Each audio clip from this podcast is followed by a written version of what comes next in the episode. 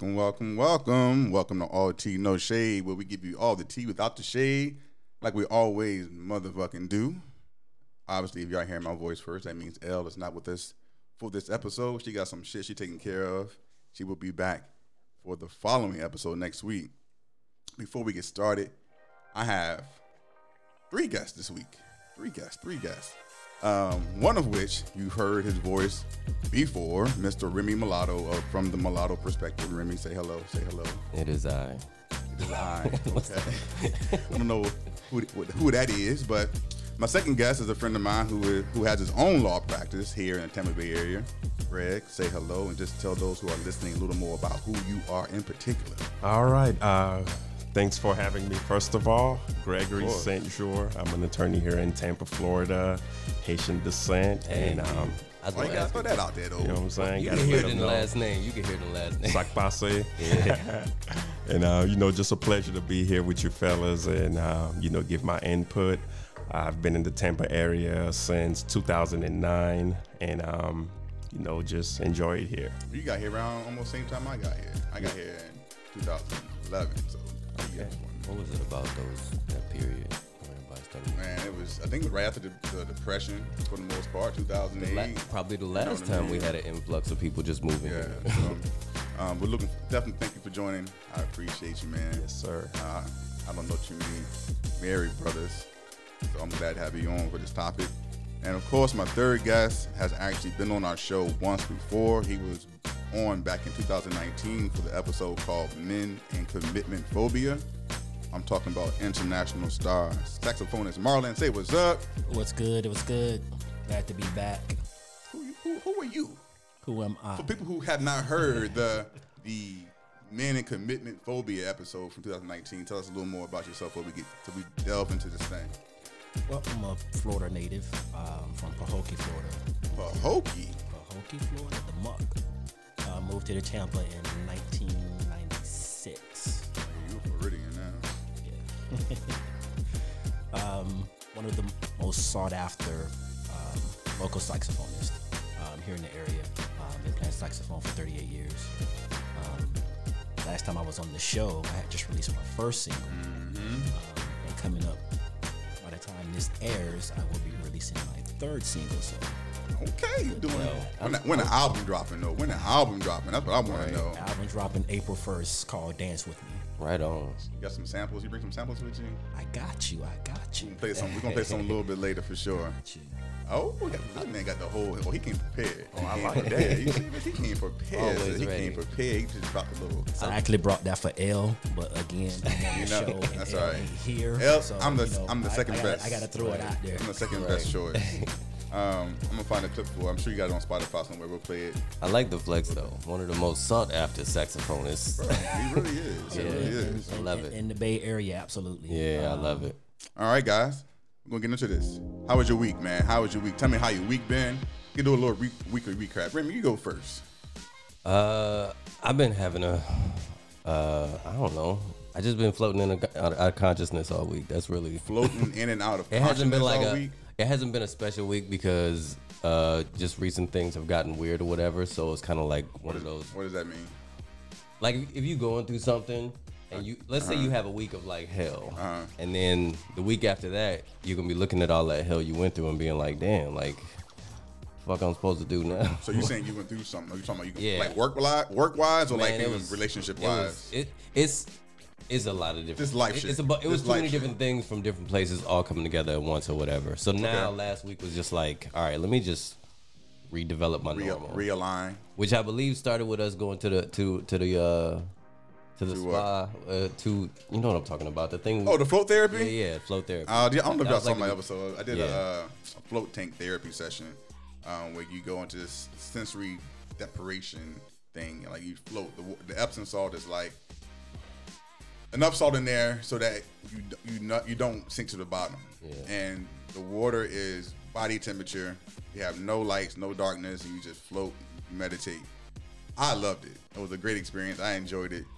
Remy Jay, had Jay came out of it was like, yo, I just feel so relaxed. I was super just the relaxed.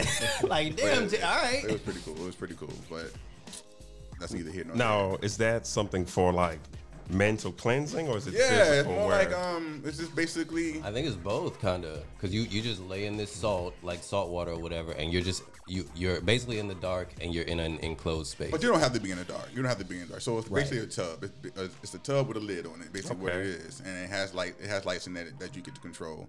But you definitely go in there. There's no music. There's no sound. you have control. It's just that's you. sure. It's just you in this space. Nice. Um, you can't hear anything outdoors. You can't. I mean, it's completely silent. Um, I personally do it because, or did it because I meditate. I try to get into yoga, just different ways to calm the mind. I think I do a lot of thinking. So for me to be able to quiet myself is important. I have seen so many videos about float tank therapy and how it's been beneficial. And I was like, well, fuck it. I'm trying to do this new this new channel called Never Have I Ever. I've never done it. So let's go and do it. And I invited Remy along. So if you've never done it, it's actually pretty cool. Pretty cool. I felt Yeah, heavy inside there, especially my head. You don't realize how heavy your head is. yeah, it's so weird. So it's so weird. Like, damn, I got a big ass head. Like, Yeah. just all of a sudden. Yeah, but it was cool, man. I, I definitely recommend it. So, well, hopefully your week will be better next next week, man. Oh yeah, man, I'm good. Ron, how's your week been, brother? Well, for me, my week was pretty busy. Um, with the pandemic and everything going on and unemployment rates up, you would think that people would be looking for jobs and wanting to work. Um, but I also have a full time job managing a detail operation um, that does recon and reconditioning to automotive automobiles for um, Crown Automotive. And can't find good help, man. Really? Can't find good help. And we got more work than we can handle. Really? uh, to outsource to other companies. Um, it's it's stressful. I think people are really comfortable with just making that unemployment money. And don't really It- want to it go seems- you, you, so you so you work like uh, with the automotive industry. Yes. You think it's it's likely that like less people have gone into like automotive stuff or whatever, so there's just no not as much uh, supply of like workers because everybody's kind of been geared towards computers. So everybody's doing computers. Whole lot less people unless you're like in the family are going towards automotive and stuff like Well, that. there's a lot of I mean- people unemployed right now. So if you Exactly. need a job, you go do what you well, how we were raised. Yeah, like go you do do what you got to do. yeah, For sure. know. For sure. I think that people are just uninformed about the possibilities and things that are out there. Um, not everybody wants to clean a car, just like Yeah. Mm-hmm. know, cleaning homes and things like that. It, it takes a, a person who has a passion for doing something like that Yeah. um, for that particular position. But in the automotive industry, there's so many opportunities um, besides sales. People usually think it's just a sales sales side of it. Mm-hmm. There's more to it than just sales. Yeah. Um, but if you're looking for work, got automotive detail experience, or willing to be trained, crowncars.com. If you're in Tampa Bay area, man, looking for a job, just reach out for more information. Definitely, um, there's no reason to not be able to make money these this day and age if you know people in your network. Red, how's your you week, brother? Uh, it's definitely been a busy week. I would say um, work wise, everything's been kind of busy. Uh, the road's been opening back up, and I primarily do personal injury, so a lot more people are getting into accidents. And Man, so, I, I swear, they, the drivers here are worse, bro. man, they So- drive crazy, you know. But uh, so work wise, you know, things are going pretty good. It's been busy, but uh, in my personal life, my wife's we're expecting our second. Uh, You're staying busy, bro. Yeah. You're staying busy. and uh, it's a boy, so you know, I'm, Ah, I knew you excited about you know, that. yeah, I'm excited, excited and apprehensive. Yeah. I've gotten used with a, a girl. You know, our daughter she'll be three in April. You know, so it's like I feel like I'm good. Uh, I'm comfortable, Yeah, you yeah. know, in that sense. But Yeah. the more I'm reading up on boards, it seems like they're a little bit more handful, energy wise, and everything. I, And- from what I've been told, I don't have any kids, but I had four nephews, and boys are harder younger, and as they get older, they just level out. And girls are easier early, but then as they get older, it's harder. That makes sense. yeah, Um, exactly. Hormones just change or whatnot. So makes you a got lot of kids, My, my, my experience has been a little different. I got three daughters, um, all of them grown now Mm. 25, 21, 19. Damn, you got grown ass kids. Oh, man. You don't look like you don't look that old, man. How old You you? really don't, yeah. Be 49 If in May. if you took the gray out the beard, you'd be like, what are you, like 23, 24? I appreciate that, Yeah. man. Black don't crack. That's what's up.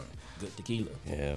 So busy week then, man. I, I, I actually reached out, I reached out to his wife first to see if she wanted to come on the show. She was like, "No, no, no, get Greg, get Greg." I was like, "You think Greg could do it?" She was like, "Yeah, why not?" So Man, You know, I'm down. I'm down, but you know, just trying to get ready for the board, trying to get the nursery ready. Yeah. You know, trying to get all of that stuff situated. So, Man, that's a whole nother life. I'm not even ready man, for it. don't do it. See, I'm gonna have to holler at him, man. Get some, Get some life hacks. Yeah, for, for sure. Uh, so my week's been pretty dope, actually, man. I had a pretty dope week. Uh, Friday, I had a good first date, which I haven't had in like a long time. It's been months since I've had a good first date. Even getting to a first date is struggle in the single life. So you fellas be glad that you ain't out here in this dating life because it's the worst right now. man, how do you do a first date in a pandemic, man? Man, you just honestly, it, it- I mean, as long as you're okay meeting some one person face to face, uh, we went over to D- um, Dunedin because she lived in Clearwater, in Clearwater, and we just did mostly outside stuff. Okay. Um, had some little Mexican um, food, had our mask on. Um, so yeah, it was good. Most of the energy was good. You kind of a savage, dog. I'm a savage. so like you just said, like yo, I just went on the first f- good first date I've been on in a long time, and I know you've been first dating a lot, Mm-hmm. at least within the last year or whatever. So like, so many people heard that and was like, damn, so our first date wasn't shit. I mean, like damn, fuck, fuck we, my first we date with you. we ain't still talking, and Jay is like, yeah, if we ain't still talking, man, I just, I'm at a point in my life. right? I'm at a point in my life, man, where uh, I'm not about wasting time, right? And time is the one thing we never get back. We give it away so freely, and I don't want to keep going on second, third, fourth dates if it's not if we don't have a good chemistry, or if I gotta carry the carry the conversation. It's not saying it was a bad first date. It was an okay first date. This one on Friday, which is good conversation. The It's vibe was good. Yeah, that's all. Not so not to shit on the other ladies at all. course, You know, of it's course. just this It's one all was about just the better. connection. Like, like we just wasn't made for each other. It just y'all just wasn't it. Exactly, It's fine. exactly. so if you're enjoying uh, all T Shade in general, or you really like this episode, remember to buy us a coffee at ko-fi.com forward slash all T Shade. That's K O F I dot com forward slash all T Shade. You buy us a coffee and we will keep on sipping. So speaking of sipping, Marlon, what did you bring with you this morning to sip on? Because when I hit up Marlon to ask him if he could join the show, he was like, "Hey, y'all sip early or nah?" He said, 'cause "I was like, I mean, I do. I don't know about, about anyone else." so what you got, man? What you bring? What you bring? Well, over the past um, That ass bottle too. four, four or five months, I've got into tequila tasting or drinking tequila, and my palate for tequila is on the higher end. But what I brought today was something that's um, at a great price point for its quality of taste. Um, I will put this up there with any of the Avions, um, Don Julio, um, the Michael Jordan Cincoro.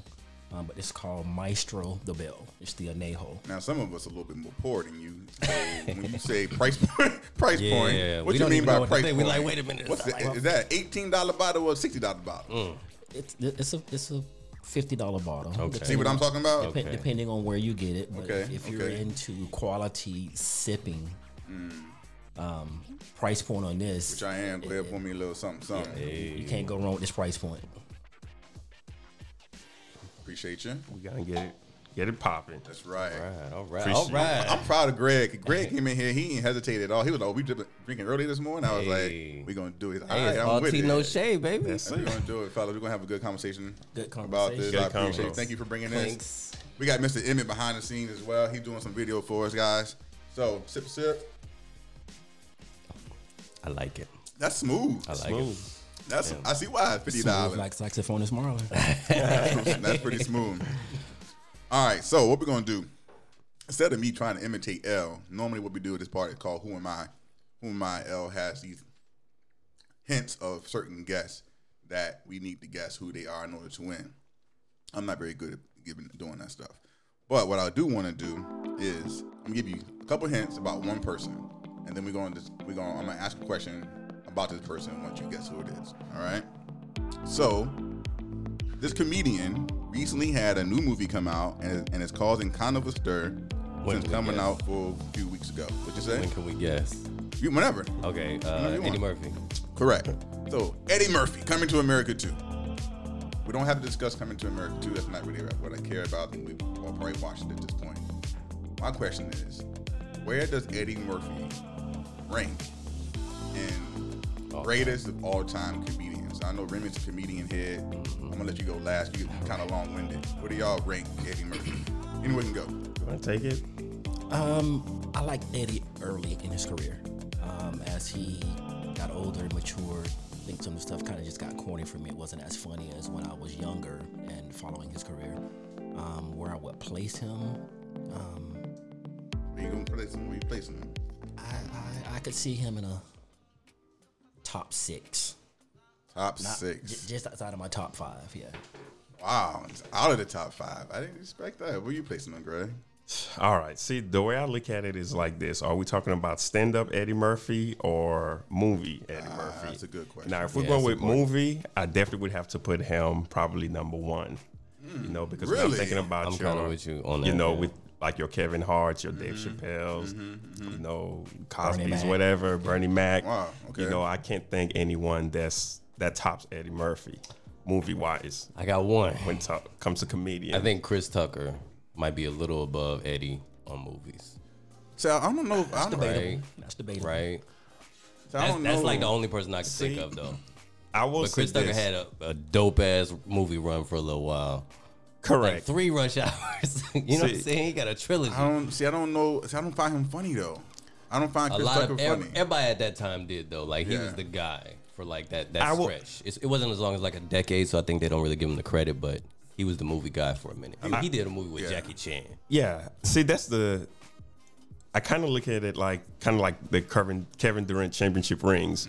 You know, it's like okay, he was at the top, but it wasn't like Eddie Murphy wasn't carrying it because at the time Jackie Chan was also you know big, mm-hmm. you know mm-hmm. superstar. Yeah. You know, whereas Eddie Murphy, it's like you went to the movie for Eddie Murphy. Absolutely. You know, Yeah. so it's like some of those people they went for Jackie Chan. So I would definitely think he So have you're, the. so you're saying that you don't feel like Chris Tucker could have could have been like the number one headliner of a movie. He could be like the one of two characters. Yeah. But being the guy, like Eddie Murphy has Yeah. been the guy. Exactly. Like, you know, You know, it's just Eddie Murphy. like uh, you going there to see Eddie Murphy.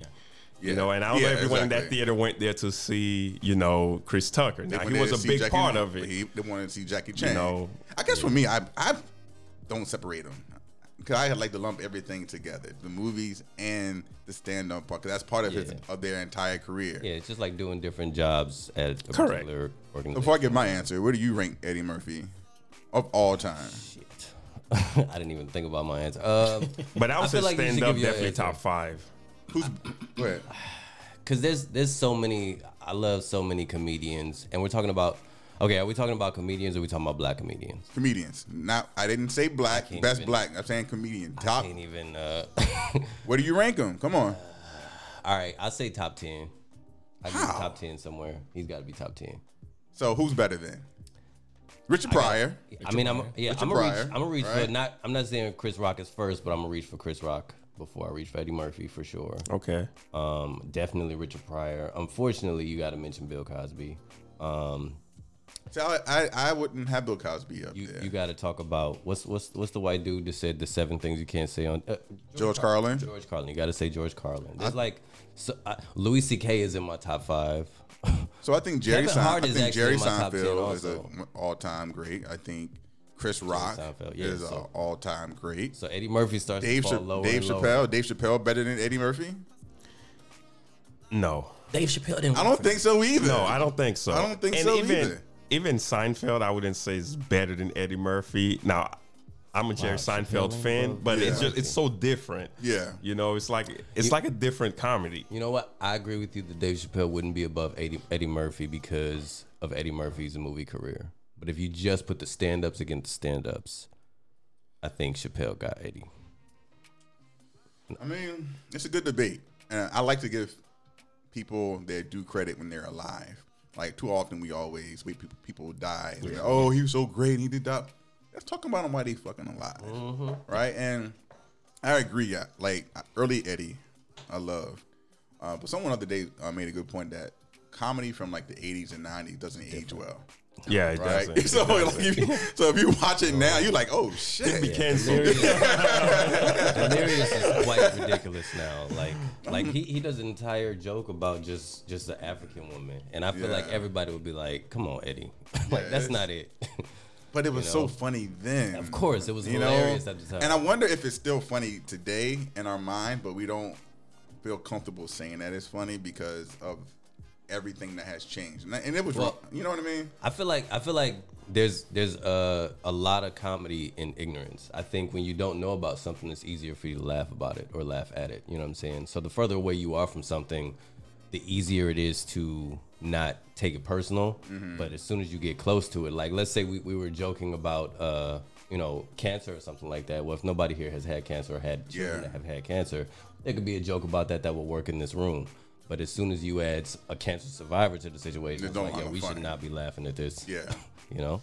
Well, that's good. I just want. I was just curious of people. I was thinking about that earlier today. Eddie Murphy, man. It's like I- coming to America. I didn't think it was great, but it wasn't bad. Like I, I thoroughly enjoyed it. I laughed. I thought it paid homage to the first one. You know. My, Absolutely. my word is I appreciated it. See, Like, like that's that's all I needed. I didn't need to love the movie. I didn't need Right, to think it was the most hilarious thing. I was happy that Eddie Murphy did that.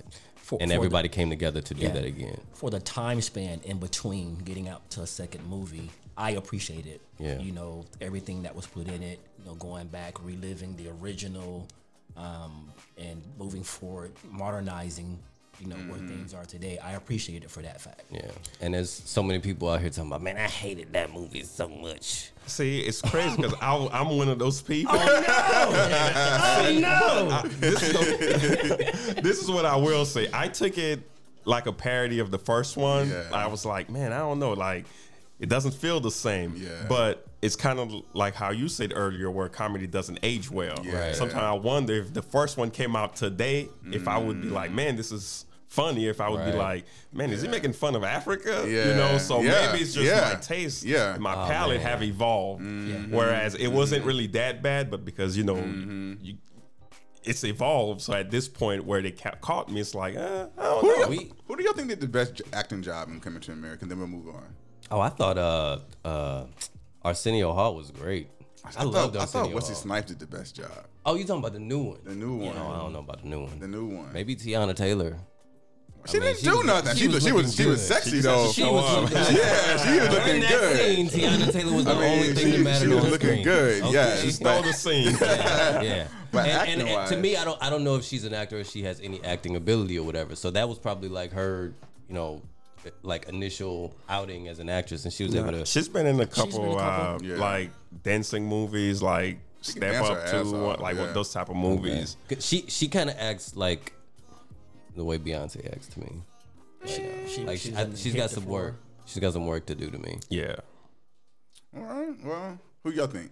I, I thought the I don't know his name, but the um, guy that played the son, Oh yeah. Oh yeah, his, his, his yeah, he, he played his part. yeah, yeah.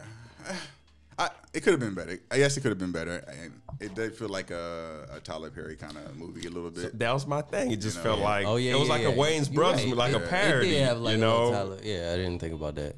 I think I feel like Unfortunately, I think that's where I think I feel like a lot of our black movies are kind of Headed. like he- headed, and I like that. I'll say this: when when, I, when we watched Coming to America, my, my girl was very much focused on the the main character, and she she liked she liked him, so she felt like whoever this guy is, like like I, I like partially like the movie because of him. She liked his personality. She just liked the vibe that he brought to the movie or whatever. Yeah. So I didn't necessarily care one way or another. another. He just was like another dude to me. Mm-hmm. but I have all this like. I like I'm a fucking comedy fan. You Yeah. know what I'm saying? So for her, this was just like, oh, this is a continuation from a movie that I probably saw a long time ago and I thought was straight or whatever. Because she's, you know, she's she's a little weird about American entertainment. Um, but she liked the guy, like she liked him, and she wants to see what else he's gonna do. So that that could be at least one thing that came from it. The You guy that I'm played his son. Yeah, the guy that played Oh, his son. Yeah, gotcha. she she's excited about what he's gonna do in the future. Well, shout out to Eddie Murphy. I'm sure he will never hear this episode of All Tea No Shade, but Oh, he's gonna hear. just it. in case he does, Hey, I'm we gonna do hit him up. I'm appreciate gonna him up. I think Marlon could probably hit him up. You've been in the room with Eddie Murphy before, haven't you? Not yet. Oh, Ah, yeah, he probably he going he gonna get there though. He, gonna, gonna get, get there. All right, guys, we're gonna get into this main sip. Let me find this clip real quick. You know what time it is? Hey Elle, do you know what time it is? Yeah. Hey sippers, do you know what time it is? Hell, Time for the main sip. The main sip. I said it's time for the main sip. The main sip. Get your cup ready, drink ready, tea ready. Ah, get your cup ready, drink ready, tea ready. Ah, time for the main sip. The main sip. I said it's time for the main sip. The main sip. Get your cup ready, drink ready. tea ready. Ah, Get your cup ready, drink ready. tea ready. Ah. All right, so Yes, yes. I wanted to do this topic for a few reasons. One, there's this notion out there that men don't want to be married, and two, that black men specifically don't want to be married. So I wanted to have a positive talk about marriage. So sippers, that's why I invited Greg and Marlon on because they're both living the married life, and you have one guy and myself that wants to be married am okay with being married, and we have another guy, Remy, who ideally wants to be married, but he has his concerns about marriage. Is that correct to state? Uh, it's- and that that's the simple way to say it, I guess. Concerns. yeah. Oh. Uh, so, so again, thank y'all for joining. So, my question first is to Greg and Marlon: How long have you been married, and did you always know that you wanted to get married? I don't care who goes first. For me, I've been married 24 years, uh, Damn. wow. and I've always known I wanted to get married. Um, my grandparents were together for a long time. My parents have been together a long time. They just celebrated their 49th year of marriage. Um, so just growing up around that longevity of marriage, I always knew that I would get married. So you got married in the nineties. Got married in the 90s. I feel like that'd be a great time to get married. The I, I probably would cheated my ass off. Well, ain't yeah, I mean, whatever, whatever. But the music, dog, the music from the '90s to get married during that time period, I'm sure it was amazing. 24 years. like that, like you playing like That's the dope. new, you playing the new Prince at your wedding. You know what I'm saying? like the new Prince is at your wedding. What about you, Greg? Uh, we've been married now four years. Uh, December 11, 2016. Uh, we met August 17, 2006 in law school Ah, okay. on her birthday, and our first date was October 20th. Oh, this man got all the dates. He came correct. 'cause He Damn. know Regina gonna be listening. So how long you been married? Four, years. four years now. Four years, Yeah, okay. yeah. But uh, I, I, we took the. It was very unorthodox, like um, because we were together, you know, for so long. Uh, we bought our first home before we got married, you know, and um, but I, I don't know if I always knew I wanted to be married, but it's something that, you know, after a while, just I wanted Yeah. you know, but I don't know if I, you know. Did you know that before you met Yeah, Regina, or did, did you meet Regina and you was like, damn, It's like, yo, I could do this. yeah. Shout No, out to Regina, I would by say the way. probably like in undergrad. It Mm. was just, it's one of those things sometimes when you look at, okay, where you want to be in life, where you want to go, Mm-hmm. you know, it's like eventually, you know, I remember when I was in undergrad, I was like, I want four kids, you know, but at the Mm. Halfway time- there. No, man, I'm done, man. See, but at the time, it's like one of those things you kind of wanted, but you don't know all the ramifications of it. Yeah. You know what I'm saying? Oh, saying? for sure. But once you're kind of growing and learning and understanding, you know, all these different roles you have to play, you mm-hmm. know, all these different things, it was like, I don't know if I want any kids, but I still want to be married. I like mm-hmm. that stability, mm-hmm. you know, that ability to build together, Yeah. you know, travel together, because I love to travel. Yeah. Yeah. You know, that's, you know, one of the things that I love, you know, and it was just like having someone to share all of that with. Yeah. So you said your parents were married, Marlon. Mm-hmm. So that kind of inspired you. Your parents married? Yes, they were married, but my mom passed away when I was 10 years old. Okay. So it was like, you know, most of my, you know, that age where you're learning so much, you know, I was raised by my father. And so Remy, what is what? Tell the sippers kind of your My background. not really your background. You can tell your concerns around marriage Oh, um, and My whatnot. concerns, man. That- That's a dissertation. Short, sir. short version. Short version. Uh, so I'm a young man who is very relationship uh, prone. Um, I usually I don't really do single life like that very well. So I've always been in relationships. So all of my experiences in being in relationships and dealing with relationships. And uh, my longest relationship was eight years Damn. with a young lady. Um, my longest relationship with a woman. My longest relationship in my life was 11 years with my, my car. my first new car, 11 years, baby. Eight years though. Uh, eight years was the long, longest relationship. It was mostly long distance, which is why I think it went so long anyway. But that was probably the one at the time, and then eventually I got engaged again in another situation, which was about four years, and that one was complex. So you do a lot of long, long relationships. But, I I mean, I guess you could say I've, I've had four relationships. I'm in the fourth now. were your parents married? My father took a long time to get married. All right. So, he was married for about a year. okay. like for me, like I, my parents got divorced early. I was like ten years old when they got divorced. So the only people that I saw married really were my grandparents, and they died in the early '90s when I was like a teenager. Mm. And then my uncle, uh, he was married for a very long time, and so he's really the only positive light I've I have had on the marriage life. With that said, I've never had a negative uh, perception of marriage. I think this maybe in me being a hopeful ro- romantic is like I want to be married. Well, have know you what I ever mean? seen the hardships of marriage or or I mean, I felt the hardships. I've seen what divorce causes and how it hurts, how it divides families, and I, have seen way more divorces than I have seen marriages in my lifetime experience. Your parents still get along? Now, now, but that took a lot of healing. course. That took a lot of time. My dad's been remarried twice. Yeah. You know what I mean? And so, but for some reason, society has this this thing that men don't get a benefit from being married. What's the benefit from men to be married in this day and age? You hear it all around. I know what it is. So, from your perspective, what's the benefit of being married f- from the two married guys in the room? I will say this. I think a lot of a lot of times society have this um there's this out there like for men there's no benefit, but I would disagree.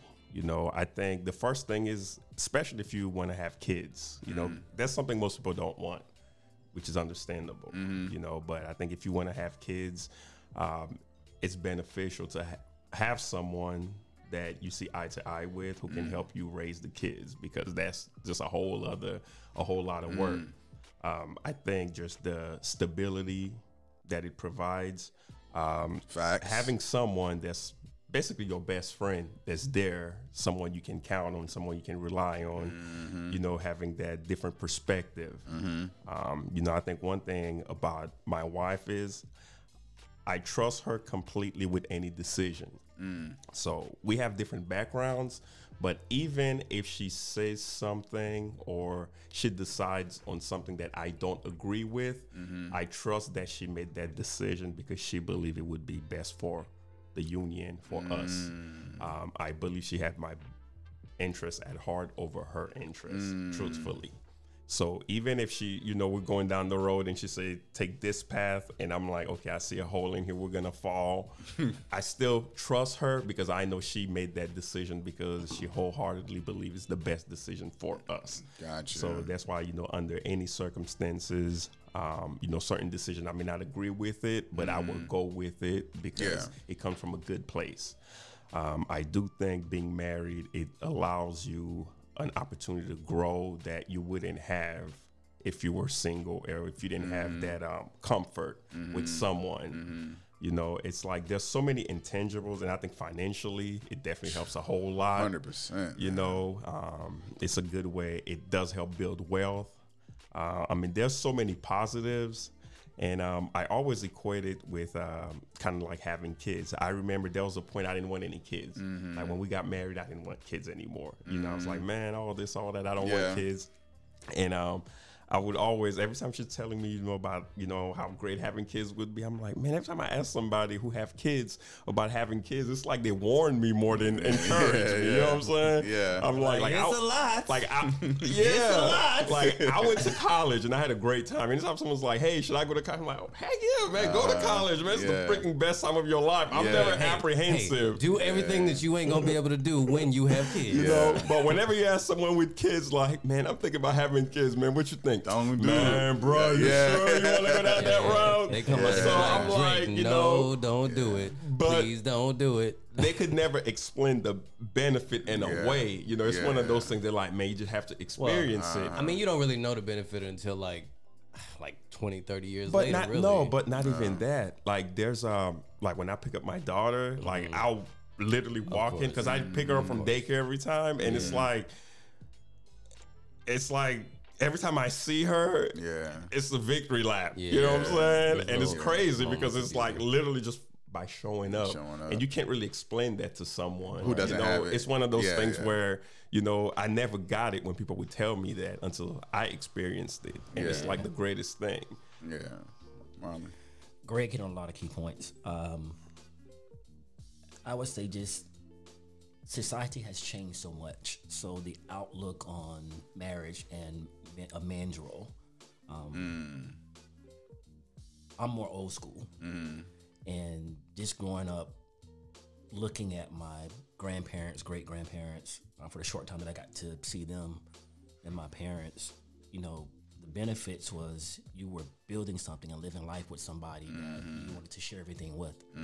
Um, so when you say benefits, benefits are that's what I want to use. Um, benefits can be pretty much anything because you can build more with somebody who's there as a helpmate Yeah. than trying to do everything by yourself. Hundred percent. And to where we are today, more people are accustomed to or used to doing for and by themselves that the relationship ain't working. Mm. On to next. I, I got me. Mm-hmm. And I think more people have become selfish when it comes to relationships that I could do for myself rather than struggling with somebody.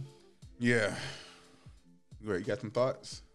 Uh, Benefits. about- benefits. about what- benefits. Or anything that Greg would. when a Martin man said. gets out of marriage. Yeah. Okay, two words. You ready? All right. All right. Pussy farm. Pussy farm. Pussy farm.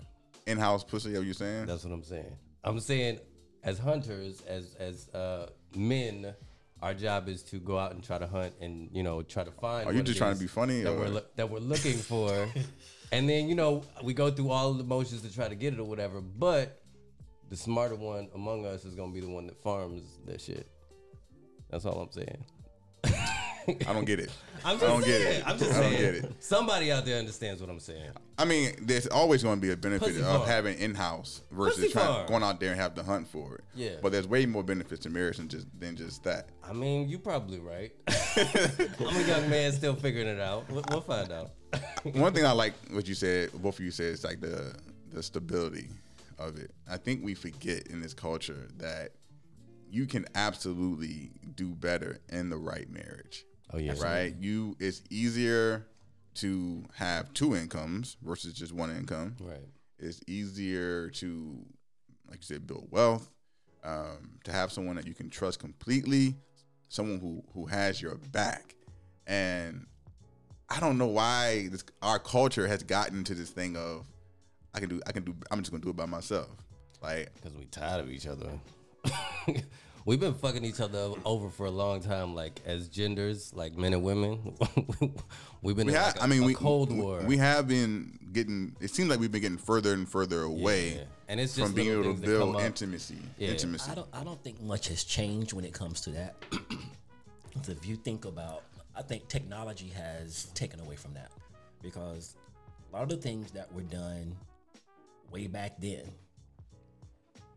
still done now. It's just technology, social media, and all mm-hmm. these other things that and the proof is in the pudding. Because when Mr. Willie was going around the corner and, and, and doing his stuff, only person knew was the neighbor. Mm-hmm. Mm-hmm. So unless the neighbor was talking, nobody else knew what Mr. Willie was doing. Nowadays, I mean, you got cell phones, um, video cameras. I mean, everything to kind of put that business out there. So Yeah. in that aspect, we see it more. It's in our face more. It's, it's not hitting as much it was hitting back in the day, which that has separated relationships and how people build on their relationships. Mm-hmm. Um, women are fed up with men, period. Men are fed up with attitudes of women, period. But a lot of that men caused. Mm-hmm. I, mm-hmm. I agree with And, that. and women Yeah. have evolved to where they don't need men as much. Mm. They want a man, but They have sick a of our shit. need for a man. Yeah. So that that's changed the aspects of relationships to where That's a, that's true, man. a woman gonna say, "I can do bad by myself." And be okay with that. Damn, Tyler Perry. Tyler Perry fucking up all of us. Oh man. I mean, but it's it's it's it's the truth. Um, e- even married couples. I mean, you, you get to a point to where if there's no growth left in the marriage, I mm-hmm. mean, it becomes a struggle. Oh, Like, what- man. what, what, are you in the marriage for at that point? Yeah. I think there, there has to be growth in everything. Um, because once something stops growing, it starts dying. you know what I'm saying? Absolutely. Like like I was talking about this the other day. I don't know when I would actually want to retire, or if I do retire, what am I gonna pick up after that? Because once you get to mm. a certain age, you're gonna feel like you're gonna start dying.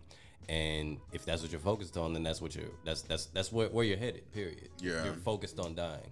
And I talked to my like 75 year old aunt the other day, and she's she's making plans. She got travel plans. She's got plans to live to this place and go visit that person. I'm like, all right, well, hey, I see you when, when I see you. Let's let's get out here and do this. And uh, and she's got all the like hurdles in the world. You know what I'm saying? But she's still living her life. So I appreciate that. I, f- I feel like you got to do the same thing when it comes to marriage. You got to still Yeah. be willing to live for whatever it's supposed to be. But Jeff, I'm a, I'm a back Remy on something real quick. Mm-hmm. I performed at a wedding last night, and um, the grandparents were still alive and at the wedding of this couple, mm-hmm. and they were celebrating their 59th year of marriage. Mm. It's the grandparents. Wow. That's my life twice. And so they asked, what was the secret to the longevity mm-hmm. of the marriage? What do you say? Grandpa said a bunch of great, amazing sex. Absolutely. That is hilarious. So, back, back, back and ram me up a little bit of. Oh, I don't. De- I don't. I don't deny that. I don't deny that. That is hilarious. I think we. I think Shout we, out to Grandpa. I think we all know that on for the most part, men are much more simple in the things that we need for a happy, happy marriage Very than true. what women need. For whatever reason, I don't. We, we ain't gotta go into details for that, but I can. I think that's probably true. You know, to, some, so some some truth to that. So I would say for we'll talk about fears, right? One of the fears that I have personally, going from dating someone to potentially marrying someone is I don't want to get it wrong. I don't want to get divorced, right? I don't want to lose all that I have. Um, I don't I don't want to this is the last only, only pussy I'm gonna get the rest of my life. You know what I mean? These are some of the fears that I have. I'm not saying I don't I wouldn't sacrifice it, but I think this is some of my fears. Did you guys have any fears going from dating someone to getting getting making that step to proposing? For me, my And what fears exist, I guess. my, my situation into marriage kind of happened a little differently. Um, we were expecting, and then having the parents that I had, you know, it was, hey, you got to do the right thing. You got a baby on the way. You know, you're already living together. You feel like it was kind of forced on you in a way? Force is strong, but I was not ready or prepared. Gotcha. Um, I did it from the pressure of family. every time I was around family here, her family's here.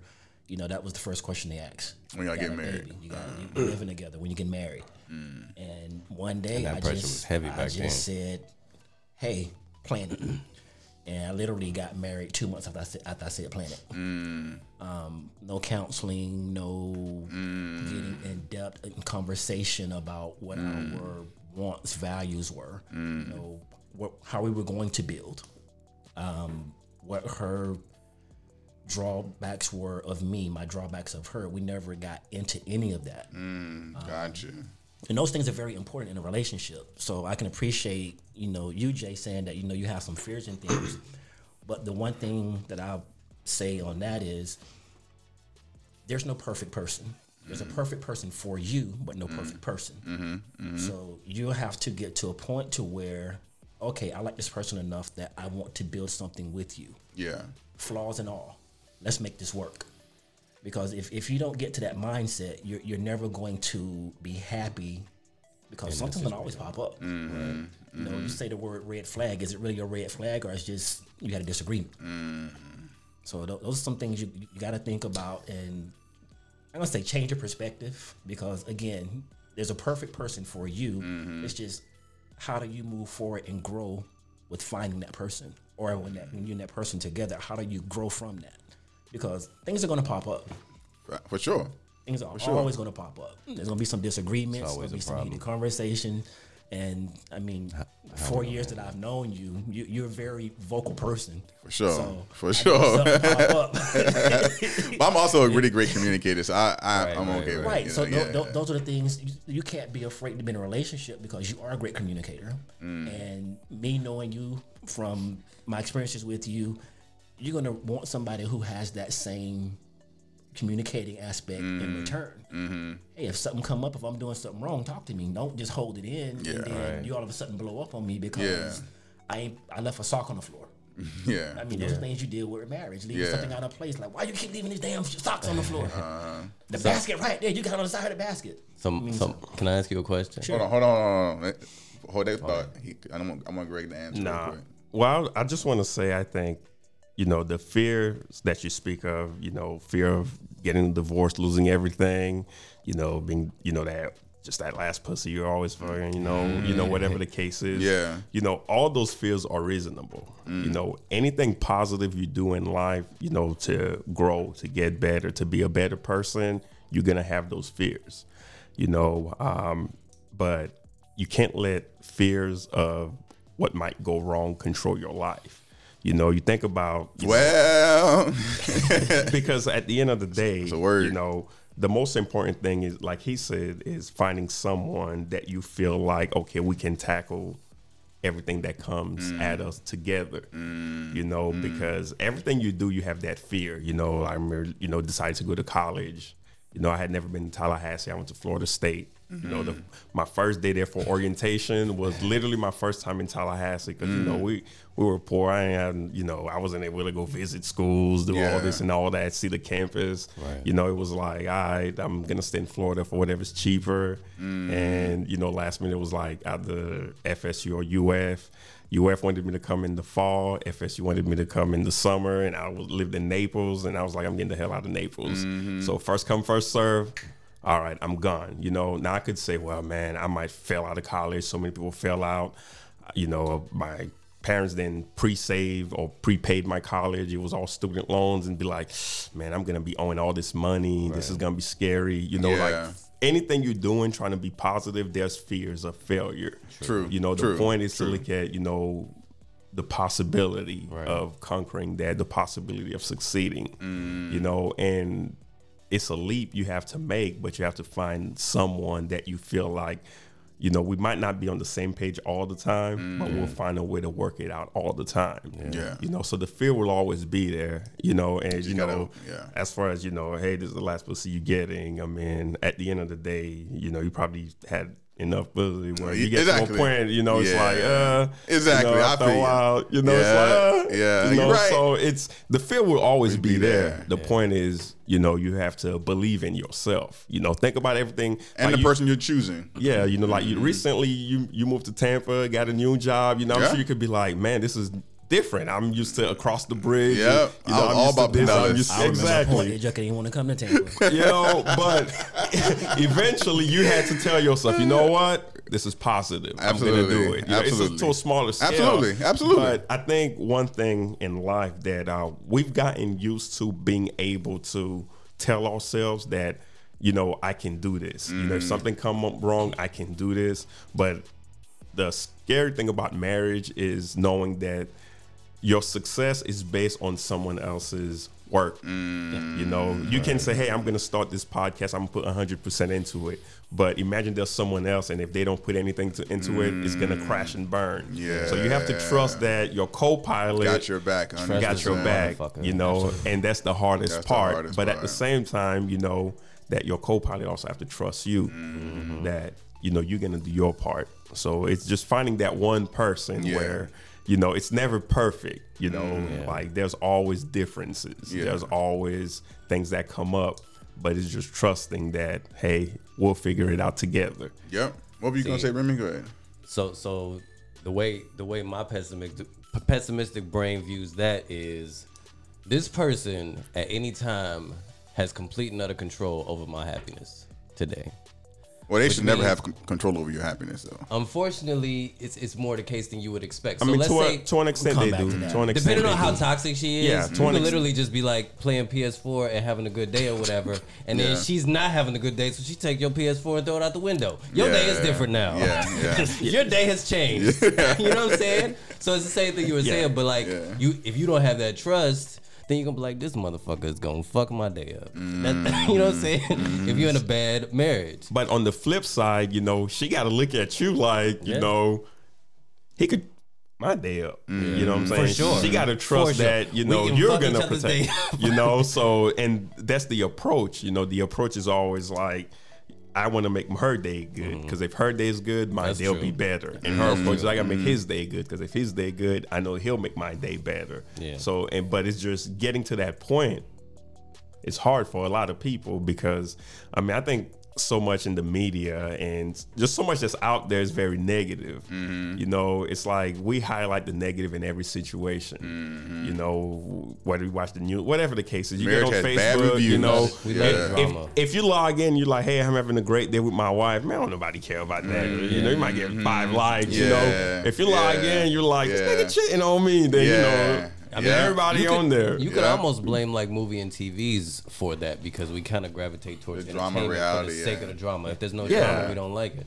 Yeah. yeah but that's you know part of that's human nature Mm-hmm. you know but the thing about it is you, you know you have to pull back from that and just have that belief you know and it's Yeah. hard to Yeah. have it you know but it takes a lot of communication a lot of consistency you know Mm-hmm. hard work and consistency like anything in life you know it's like anything you're trying to do work consistency. It has to be every day every day you know? If you want to lose weight you can get up today go to the gym and eat a salad but can you do that 365 days? Yeah. you know consistency that's the most important thing. So I um I have a two part question here, and obviously Altino Che has a wide range of different demographics, white white listeners, uh, Asian listeners, but this question is more geared towards specifically black men. All right, and so two parts.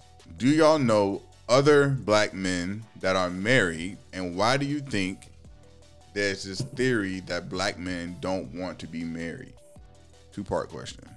Do you know black men, other black men that are married, other than outside of this room, obviously? And why do you think the theory is, or the is that black men don't want to be married? Anybody? Oh, I don't know any married black men.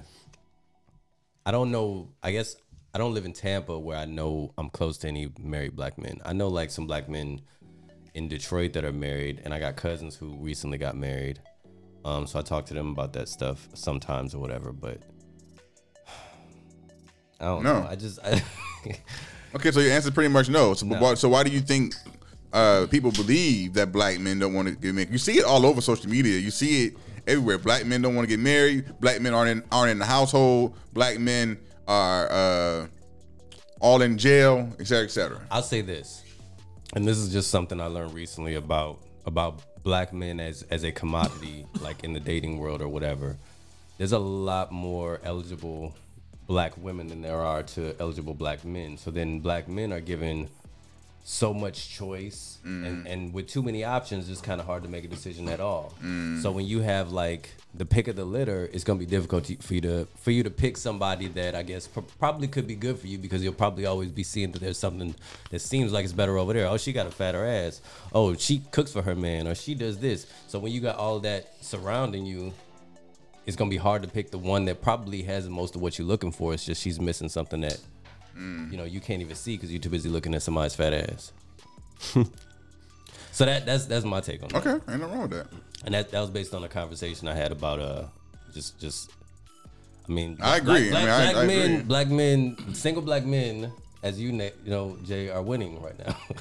you know what I'm saying? Y'all, y'all are winning. y'all are having a good time in these COVID streets. I have had a good time. I'm not My- going to lie as a single man, but I think my take on it is a little bit different. Um, I do have like I have uh, line brothers who are married. A lot of fraternity brothers are married. A lot of friends I went to undergrad with What's are your fraternity? married. Iota Phi Theta. A lot of friends I went to undergrad with are married. Um, you know, I've probably been um, a groomsman and you know handful of weddings. Mm. Um, a lot of my friends from law school are married, but I will say that I think there are a lot more of that demographics when I look at like my white friends and my black friends, a lot more of my black friends who are not married than my white friends. And I think some of that is just due to um, in our community, I think and I don't want to be too too controversial, but sometimes I think a lot of things that are looked at as positive, we as black people find a way to devalue it I agree. and that kind of hold us back a lot. Mm-hmm. Um, you know, I do think that. I think getting married is a positive thing, but I think in our community, it it there isn't like a it's not value. You know, it's Mm. not like something where you're aspired to Mm-hmm. be married. Yeah. You know, and I think in different cultures, it, it tends to be a little bit different. I think another thing about black men, and um, in particular, we feel like we have to reach this certain point to get married. You know, it's like, um, you know, whereas I think white people, I look back like my undergrad years, things of that nature, it's like they build together. You know, it's like you see two people who you just got out of college or just met. Gen- generational past that. you know mm-hmm. exactly. Mm-hmm. You know and they'll mm-hmm. get married and it's like you know but whereas with us it's like okay i need to i need to get to this point in my career. I need to buy a house. I need to do this. I need to do that. And it's like you know whereas white people they'll be in the apartment together. They'll do this. They'll do that. They'll buy the home you know blah Yeah, blah. blah yeah. and i think um you know we lack that in our culture you know? Yeah, I got something And- about about ma- black marriage and, and numbers. I'm gonna come back to that though, but you make some ama- amazing points for sure. so that's what I, I agree with you and Remy. um, I do know a lot of black men that are married. Um, but going back to what you were just talking about, the difference in cultural culture to where in the black community, marriage isn't glorified. It's, just, it's just not glorified. We have such a larger hill to climb when it comes to building and, and getting with the right person and that it's always a struggle.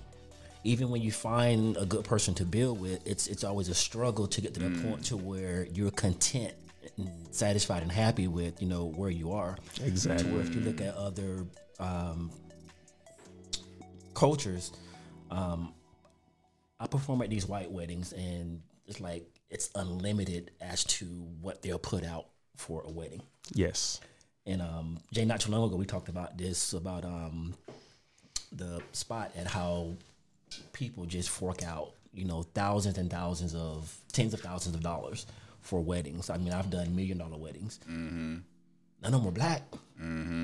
Not not even close to the same concept of what they would put out. But I have been to some nice black weddings, um, and it, it's just different how mm-hmm. we approach it, how we go about it. You know, even it's it's, it's just different. Did you already answer Remy? I think I did. So for me, so one thing I want to say, I, I I am a strong advocate for having a diversified network or diversified friends. Friends, right? A lot of times, people who are single only hang around single people, so they stay in a single mindset. They don't have any friends in the network that are married. So I always try to tell people, get some friends in your life that are married so you can see how they move in marriage, hear how they talk about marriage to give you a different outlook of just a single mindset. I think too many times we just separate ourselves. And it's the same thing with like they always say your network is your is your network, so your net worth, mm-hmm. right? I didn't start fucking traveling until all my friends were traveling. I was like, whoa, you leaving me back here? Same. Like, let me hold on. Let me get my passport. Right. All my black friends traveling. But if I had never surrounded myself with people that were traveling, I never would have had the mindset to start traveling. So I think it's the same thing with like marriage. Like we need to surround ourselves. Not just no one want to be no one wants to be a third wheel, right? I just passed up on a on a on a vacation because everybody that was going there was couples. I was like, hell no, nah, I ain't gonna be the only, the only person on this vacation where that's single. I'm not doing that. but I do think we should surround ourselves with that. I I don't know that many. I know about probably four or five black men that are married, and I would like to. I don't get to I don't get to hang out with them as much as I would like to, and I and I, I don't, I don't necessarily think that people who are married think about inviting their single friends around either, because again, birds of a feather flock together, and then you hang around people who are in the same space as you are. But going back to some to some numbers here, I looked up this morning. Um, it says so a piece of news coming out of the, the census data is that the U.S. marriage rate hit an all-time low in 2019. So for every 1,000 unmarried adults in 2019, only 33 got married. This number was 35 a, a decade ago in 2010 and 86 in 1970. Now, to your point about people being uh, with graduate degrees and so so and so so so college educated and economically better are better off or better off Americans are more likely to marry and stay married, but working class and poor Americans face more family instability and higher levels of singleness. So, is there any correlation to divorce rates and men not wanting to get married because of money? Do and we all know that in the black culture we have typically less money than white money, white people. Yeah. Is there any correlation to us not wanting to get married? You just said men feel like they had to have all this stuff in, in a row Man. before they get married. So what's the correlation there? So I can definitely speak to that just from one place of like when I first got engaged. The first thought was, can I get her a ring that I feel like she would want? You know what I'm saying? The whole thing it, it, it became less about as soon as I, you start thinking about engagement and getting married. The first thought is like, do I choose this person? And the second thought is how much it's gonna cost. You know what I'm saying? And then there's no room for anything else, at least for that period of time. And then you're married and you're like, all right, I guess we did it. Now let's see what happens. Let's see where it goes. So the, the wedding industry, I feel like the wedding wedding industry definitely fucks with marriage or fucks with the possibility of like, you know, just having a, a marriage with somebody that, um, wh- wh- where you feel like you're valuing the person that you're with. Like me, I having felt the way I felt about that person, I wanted to give her everything for the sake, you know what I mean? Like I, for me, it was like this is how I can serve her to let her know that I'm serious about this. I want to do everything, but then you can't do everything, so that that automatically puts a block in front of us possibly being married. You know what I'm saying? I, I think for yourself, you put some fears in your head. Um, because if, if you felt to the point that you would do anything for that person, regardless of the size of ring, regardless of the size of wedding, you shouldn't have let that held you back. Right. And when you find the right person and you can feel that way about a person, what you can have is up to the two of you, not mm. just you. Mm. As men, yeah, we're supposed to be providers and provide everything. And I'm, I'm definitely that way. I want to provide everything that I possibly can for the person that I love. And I'm going to do everything that I can to make that happen. Um, I haven't always passed on that. I've come up short with trying to provide. But being married, having three daughters, my outlook and perception, you know, completely changed to where I wake up every morning knowing that I got to go out and provide. My day start at 6 a.m., sometimes don't end till 10, 12 o'clock at night. Full time job, full time musician, because I'm, I'm providing for my family. And even though my daughters are grown, I'm mm. still providing. None of them are mm. married yet. Mm. I have a grandson. My oldest daughter and my grandson, they're, they're at home. So I'm, I'm still in a provider's role of mm-hmm. making sure that she's okay, he's okay. Mm-hmm. He sees a positive male influence because his dad is not in his life. And, you know, still being there talking to my daughters every day about, you know, relationships or at least the stuff that they see on TV and how um, the stereotypes are relationships and you know they follow all these celebrities and think that that's the way that relationships are supposed to be. And it, no it's not. If you find yourself in a situation how do you handle yourself? Because at the end of the day words are just words if a person can't back their words up with actions question it and sometimes men fall short on that because mm. we, we know that we can tell a woman exactly what she wants to hear. Now she's all googly eyed and smiling, like, gotcha. But if you can't back those words up with some actions and, mm. and some stability to make her feel comfortable enough to trust you, yeah, you're gonna have a bad relationship. Yeah, I mean, I think again, money is definitely a factor. I think, especially in divorce rates. I mean, I think they say last time I checked, money m- number one cause for divorce is financial issues, right? But Yeah. before I get into that, like, do you think there's any correlation with like black people, black men specifically, not wanting to be married because of, of finances? Yeah, I definitely think a lot of that finances plays a huge role, whether we feel like we're worthy mm. Or whether, you know, I think it's, it burns on both ends. You know, on the low end, we might feel like, okay, I'm not worthy yet. I'm not where I need to be. So I need to wait till I get there before I can get married. And on the high end, it's like, okay, now I got it. Now, do I want to bring someone in that's going to mess it up? Mm-hmm. You know what I'm saying? So I think, you know, finances kind of it stops us from getting married when we're not where we need to be financially and it stops us from getting married when we are where we need to be financially because then it's like okay i got all this to lose. Mm-hmm. Do i want to bring someone in that might pos- potentially mess it up you know mm-hmm. take half you know mm-hmm. so on and so forth. But you know i always tell people you know just because you see something on tv just because you see how something plays out when you sit down and you watching whether it's Tyler Perry movies, whatever the case is, that doesn't mean it's true. You know, mm-hmm. because we all can say, okay, you know, what's the image of black males on TV? You know, and we all can think of, you know, 20,000 negative things, mm-hmm, mm-hmm. you know, but it's like, damn, we're all black. We're around other black men. We know Yeah. that's not true. Yeah. You know, but Yeah. sometimes when we see the negative stuff about marriage and other things, we absorb it. It's like, well, you know, if they can lie to us about this, maybe they're lying to us about that. Mm-hmm. You know, and you know, I always say sometimes when you want to be where, when you know where you're trying to be, you can look at other people that's there, you mm-hmm. know, and mm-hmm. see, you know, what have they done. Um, you know, unless you're trying to live, you know, in the sun where no one that I know has done that before. Anything else you want to do, someone else has done it successfully. So there's a blueprint out there to be successful at anything. The thing is, do you want to look it up and do you want to not necessarily follow what someone else did, but try to apply that Mm-hmm. with you because everyone is different.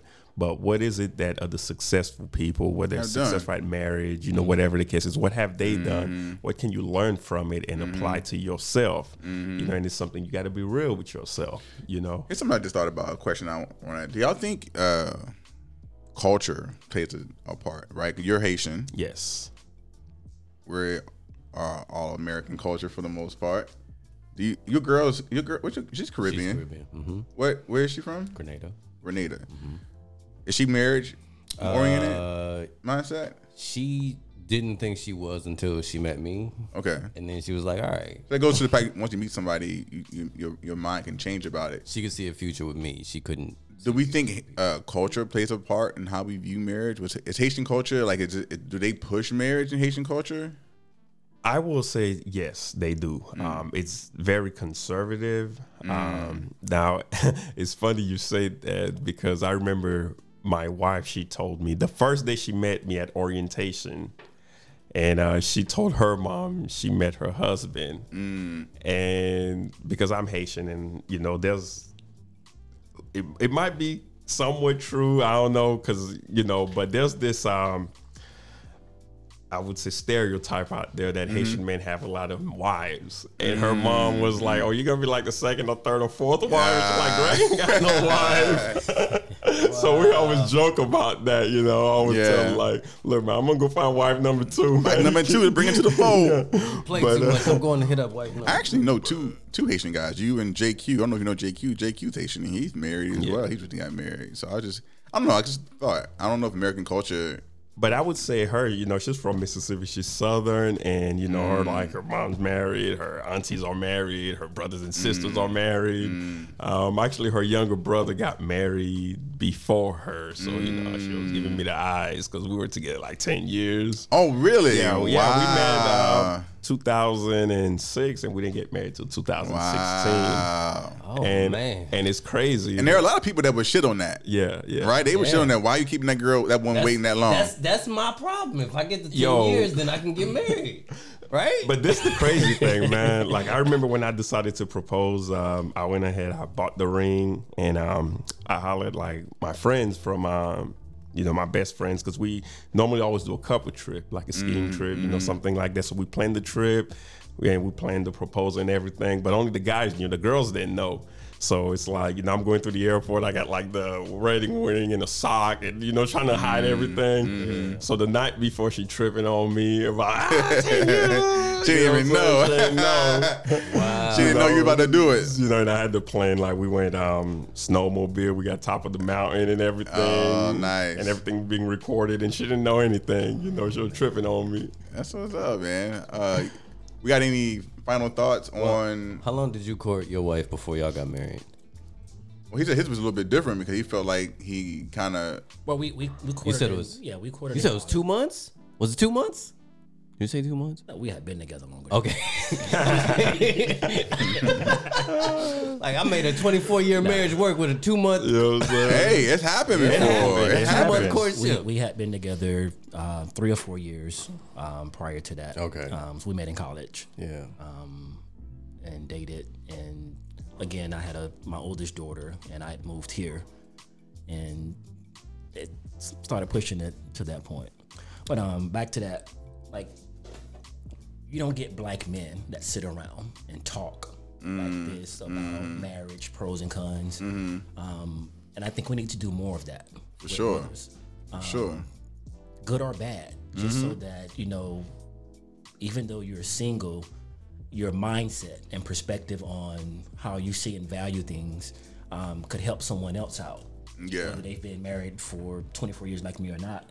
Um, because sometimes we get again selfish and stuck in our own ways that we're in our way Yeah. and can't progress or you know view things differently. And women talk like this all the time. Mm-hmm. Oh yeah. And that, that's why there's such a gap on their perspectives and building relationships. And the brothers, we just go by. Well, I'm just gonna get the next piece of ass. out. Mm. Screw, screw that. I don't think we give each- each other a lot of positive affirmation. You know, mm. it's like I agree. You know, we constantly negative. You know, like man, she gonna take half, bruh. Man, she gonna do this. Mm, man, she gonna do that. Mm-hmm. Whereas, you know, it's yeah, like that, that's why you don't listen to your single friends. you know, about i- marriage. i- if you tell me, you know, if you tell me, hey, I'm gonna start a business, I'm gonna say, man, 95 percent fail, bro. Don't do yeah, it. You know, I'm yeah. gonna support you. Yeah. But you know, you say, hey, I'm thinking of getting married, man. You sure about that, bro? Right. So you know, I mm-hmm. think a lot of it is just outlook. You know, our community, we don't put that value on it. We don't, you know, support each other in that venue. I agree. But- And- and, and I say that's that's because the we don't have the, all the information. Like we're we're having trouble figuring out what the benefit is, and I can see I can see it definitely being beneficial if you got kids because you kind of want that safe, strong space to raise you know your seeds or whatever. Mm-hmm. But marriage just doesn't have the power that it used to have, especially like in America, because if you think about what marriage was or what it what it was, you know, before, it was uniting kingdoms. You know what I'm saying? Like like uh like what coming to America is even about uniting kingdoms so that uh we can both be the strong we can be the strongest kingdom now because we're together and nobody else is going to be able to stand against us. So now nobody's we're not uniting kingdoms with marriages. We're we're simply having two individuals decide that we will function better as a unit than by ourselves, especially for the sake of children or whatever that be. And it helps you better in society. It helps you to get more of what you feel like you might I want mean, I mean, society. marriage has always been about bringing two sides together to better whatever cause. Right. I- same thing, but it doesn't have the same. It's not on the same level anymore. Is what I mean. It's not on the same level for sure, but I think you definitely got to look at it. This is my kingdom. This is your her kingdom. You're a mini and- kingdom, man. The you mulatto kingdom. The mulatto kingdom. the mulatto kingdom. So look, so before, before we, before we end this on this uh, or this topic, so my homie Remy has this theory that he had on the mulatto perspective about renewing your marriage every three years or something like that. Oh yeah. So, what are your thoughts on this? Tell them your theory Okay, real so- quick, so but whole- short version though. Okay, short so my, version. my whole thing was I feel like marriage uh has it, it's not because it's not what it used to be. It's it's it's uh it doesn't carry the same weight. So I feel like it needs to be reformed in a way. And to me, the easiest way or the most simple way for that to work is the same way we do with like businesses and things like that. There's a contract for a certain amount of time and then we re up after that period of time. So to me, the way everybody is now, I feel like marriage would maybe not necessarily last per se, but it will work more efficiently because we know, okay, uh, we're coming up on, on our fucking uh, end of the contract or whatever. Do we want to renew this? Let's talk about it now because it's coming up. and We're gonna have to pay taxes or whatever the fuck happens when the contract ends. We're gonna have to deal with this. So you you start talking about is this gonna continue or is this not gonna t- continue? And then you can be adults about it at least. You can maybe work out the kinks and and if you decide to re up, then all right, let's do another eight years. You know what I'm saying? And that way, it takes divorce out of the equation. Divorce isn't a thing anymore because we already have a pre plan for how we're gonna end this if it's if we don't renew. Period. Thoughts on that? I don't agree. I, I personally I don't agree. But hey, It's a it's a pessimistic view, but divorce is you know what I mean. Like I think everybody should go into a marriage with the idea that we could get divorced. If you throw that out the window when you roll up on divorce, it's gonna surprise you. Well, you know what I'm saying? I see your perspective. The, the mulatto I, perspective. I, I, un- I understand your perspective. Um, to me, hearing it first without really putting a whole lot of thought into it, all you've done is just made an arrangement agreement. Mm-hmm. Hey, let's live together for three years. At the end of three years, we're going to see if we're going to renew. yeah. Are you doing that out of love? Are you doing that for the gist of I'm going to build a future with this person? Yeah. because you're, you're ba- it seems that your perspective is basing everything short term Mm-hmm. and with marriage marriage should be long term again Yeah, I see what you're saying. yeah. a- again there there are fears there there are going to be things that pop up are you man and woman enough to sit down at the table same way you would do with disagreement and deal with those issues at the table Yeah. and say, "Hey, we can get through this," or "Hey, this isn't working for us. Let's let let's just cut it out." Yeah. Okay, I see what you're, you know, where you're going with it, and you know, I'm gonna just put my lawyer hat on for one second. All right, and it's not a bad idea, but I think it's basically what marriage, what it should already be. You know, instead of you know an every three year thing, it's more like every time something comes up. Instead of looking at it like, all right, do we continue or do we stop with marriage? It's more like how do we continue? You know, because you're gonna face a lot of um, a lot of real life issues. You know, like uh, you know we've had miscarriages, just things like that that you will face. So it's not more like you come to the table and like, all right, do we end this or do we continue? It's more like, all right, this is what's going on. Mm-hmm. How do we fix it? Yeah. You see what I'm saying? So I think it's more about perspective. You know, you might come to the table with ending it is a possibility, but the perspective is different if you come to the table with how do we fix it.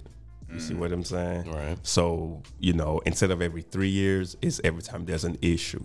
You know, you might go three good years, nothing come up, and there's no reason to sit down and reconsider. You know, hopefully you don't have to reconsider all the time. But you know, whenever something come up, it's like, all right, this is an issue. This is what I'm having. She might come to you, you might come to her, whatever the case is. Then it's like, you know, how can we proceed? What can I do to make it better? You know, what can you do to make it better? So I think, you know, ideally that is what marriage is, you know, instead, but you come to the table with a different mindset. It's not like we continue or we stop. It's more like, you know, how do we proceed collectively? Go ahead. Follow up and then we'll move on. Uh, I don't. I lost my. You good? But So- what you think of that? Just that approach instead of Okay, you know, so, well, imagine okay. every three years we come together. It's like, all right, Here's here's one thought. Here's one thought, and this is because I'm a pessimist. So I automatically view marriage as like walking into a room that you can't walk out of unless you break the door down, right? Because divorce is essentially breaking out of your marriage. It's saying, "Yo, this marriage isn't working out, and I have to break out of here." Even though we've we've put all these locks on the door, we bought a house, we had kids. There's mad locks on the door saying, "Yo, there's there's a thousand Oh, reasons for you to stay in this room." let me so ask you're a question. in." Hold up. Do you, all right, do you follow sports? No, uh, like, Like, not closely. Not closely, Yeah, yeah, but like you watch a little sports. NBA or Yeah, you know. NFL, whatever the case Yeah, is. yeah. You know. I mean, I'm a Bucks fan. All right, all right, okay, perfect, perfect, perfect. You know, A so new Bucks fan. It's like Yeah, new you Bucks know, fan. it's like if you're married, you know, it's more like you know you're the team owner, whatever the case is. And when Brady's contract is up, instead of coming to the table like, man, it ain't the same. You're getting older, you Brady- know. Brady for life. Kicking, you know, it's more like you come to the table and you know Brady like. You know what? I like to continue, keep this going, man. This is what I would like, Yeah. you know. And you might be like, you know what? for that kind of money, we can't give you all these receivers, but we're gonna work it out. We're gonna get a rookie in here. You know what I'm saying? You good enough. You know, it's more like you come to the table because divorce is always there. People have, and, and I guess it's because I'm an attorney and I do divorces all the time. You know, people have this perception like, is this no? It's some paperwork you file with the court, and you guys decided. And if you can't decide it, you let a third, a stranger, the judge decide. Mm. You know how you're gonna separate things. Mm-hmm. Right. You know, it's like it's like everything in life. It's how big you want to make it. Mm-hmm. You know, I've had divorces we completed in one year. I've had divorces takes five years. Mm. You know, it's all depends on you. Mm-hmm. You know, are you guys gonna come together like this ain't working? This is what I want. This is what we want. Or you gonna fight about everything? Then you gonna let a third party look at all the paperwork and make the decision for you. Yeah. You know, it's so it's like everything in life. It's how big you make it or how Well- easy you make it. So so my my counterpoint to that is you're only one half of that equation. So there's only so much you can do if that the person decides that they want to make things interesting. Exactly. So so then it, then you're asking yourself, do I want to deal with a person who's going to make this interesting, or do I want to just claw my way out of this room so that I don't have to deal with this again? That's true. That you is know? true. And so the idea of divorce for me, and I think for Jay as well, the reason that we haven't gotten married at this point because we don't want to get divorced. Like I've seen I divorce, and I'm like, if I do that, I only want to do it once. So if I get married and I get divorced, that's just me. That's That's, my marriage. That's the only marriage I've Yeah, had. I feel like a lot of people our age look at it like that. I mean, I, I think most people look at it like that until you get to a point where it's like, all right, well, I'm on marriage number five now. I guess we just gonna roll the dice again. but So uh, yeah. yeah, go ahead, go Jay. So I just want to say, I think to your point earlier, for whatever reason, black men we don't sit down and have these type of discussions, these kind of conversations, and I think, or I at least feel like these kind of conversations are beneficial, and I think that it will help move the needle in a different direction. If we can just have these conversations and these real talks not the not the surface level talks like the real issues and talk about it and sur- again surround yourself with dope people. So as far as like conflict in your marriage, uh, so four years in, twenty four years in, like how do you how do you handle that now in a way that doesn't That's a good question. Poison the scenario? I think that's one of Jay's no, big that's- that's a things good is question. That's a good communicating in, in a relationship. How do we force this to, to or make this move forward? Like what what strategies do you guys employ or what have you seen be successful in order to make sure that this thing continues forward because I've, I've seen the marriage burns down in a conflict you know what i'm saying Yes. so if you can't figure out how to how to put out those little fires they're gonna you're gonna create a wildfire Yes. Um, like Greg stated earlier, you know, you you put trust in a person, and there are going to be times that you have disagreements. Um, but with that disagreement, understanding that you trust that person enough, if they made a decision, sometimes you just got to support that decision, just don't good, don't good, good, good or bad, Right. And be there to pick up the pieces if that decision doesn't work out. rather than being teamwork. like i told you not to do that That that that that, Right. that part of it is teamwork. yeah um i see what you're saying and it's it's growth communication. You, you can never have enough communication. And when i say communication i'm talking about effective communication. Like sitting down and really like talking shit out and, and trying to figure out where where are you going? What are you doing? Um because otherwise you end up it'd be two people working on two different paths. I would say communication is important, but it's knowing when and where and how to effectively communicate. Like me, I'm quiet, but I'm a hothead. Like once I'm hot, like doesn't matter what she say, I ain't trying to hear it. Same. You know what I'm saying? Yeah. But you, it's like you have to know yourself. like no Yeah. you asked for this Yeah, you know what I'm saying? It's like you have to know yourself to be like, "All right, I'm being a tad bit too toxic. Let me tone it down. Yeah. You know what I'm Yeah. Go sit down saying? Like, let me go sit down. You know what I'm saying? Because a lot of times, like, you argue about something, and then the next day you'd be like, damn, I was tripping. Mm-hmm. for sure You know what I'm saying? Like, I it wasn't even to- that big of a deal. didn't have to act like you know? But Yeah. after after that's happened so many times, it's like you mm-hmm. learn. You know, you know yourself. You know the person. Yeah. You know, and mm-hmm. sometimes you can tell, like, oh man, she tripping on this. Yeah. So you see it coming. So you're like, I'm gonna fall back, even though I think I'm right. I'm just gonna fall back. Because sometimes tomorrow she'll be like, damn, babe, I was tripping mm, yesterday. I'm mm-hmm. sorry. You know what I'm saying? And I mm-hmm. could have fought to get that, Yeah. but I just fell back and just let her have it.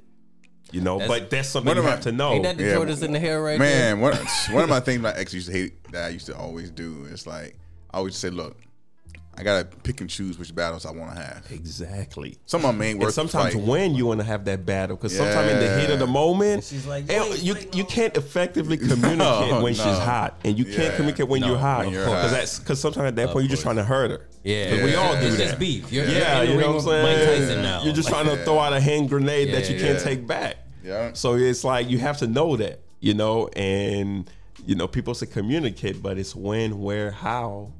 Because sometimes Help- you know I'll just walk away, and be like, yeah, you know what, babe, you're right. You know, even though if like I want to fight and be like, I know I'm right, be right. Mm. Yeah. And it's hard, you know, but Yeah. Yeah. and vice versa, because she also knows me, you know, and Yeah. even sometimes she's like, damn, cut tripping.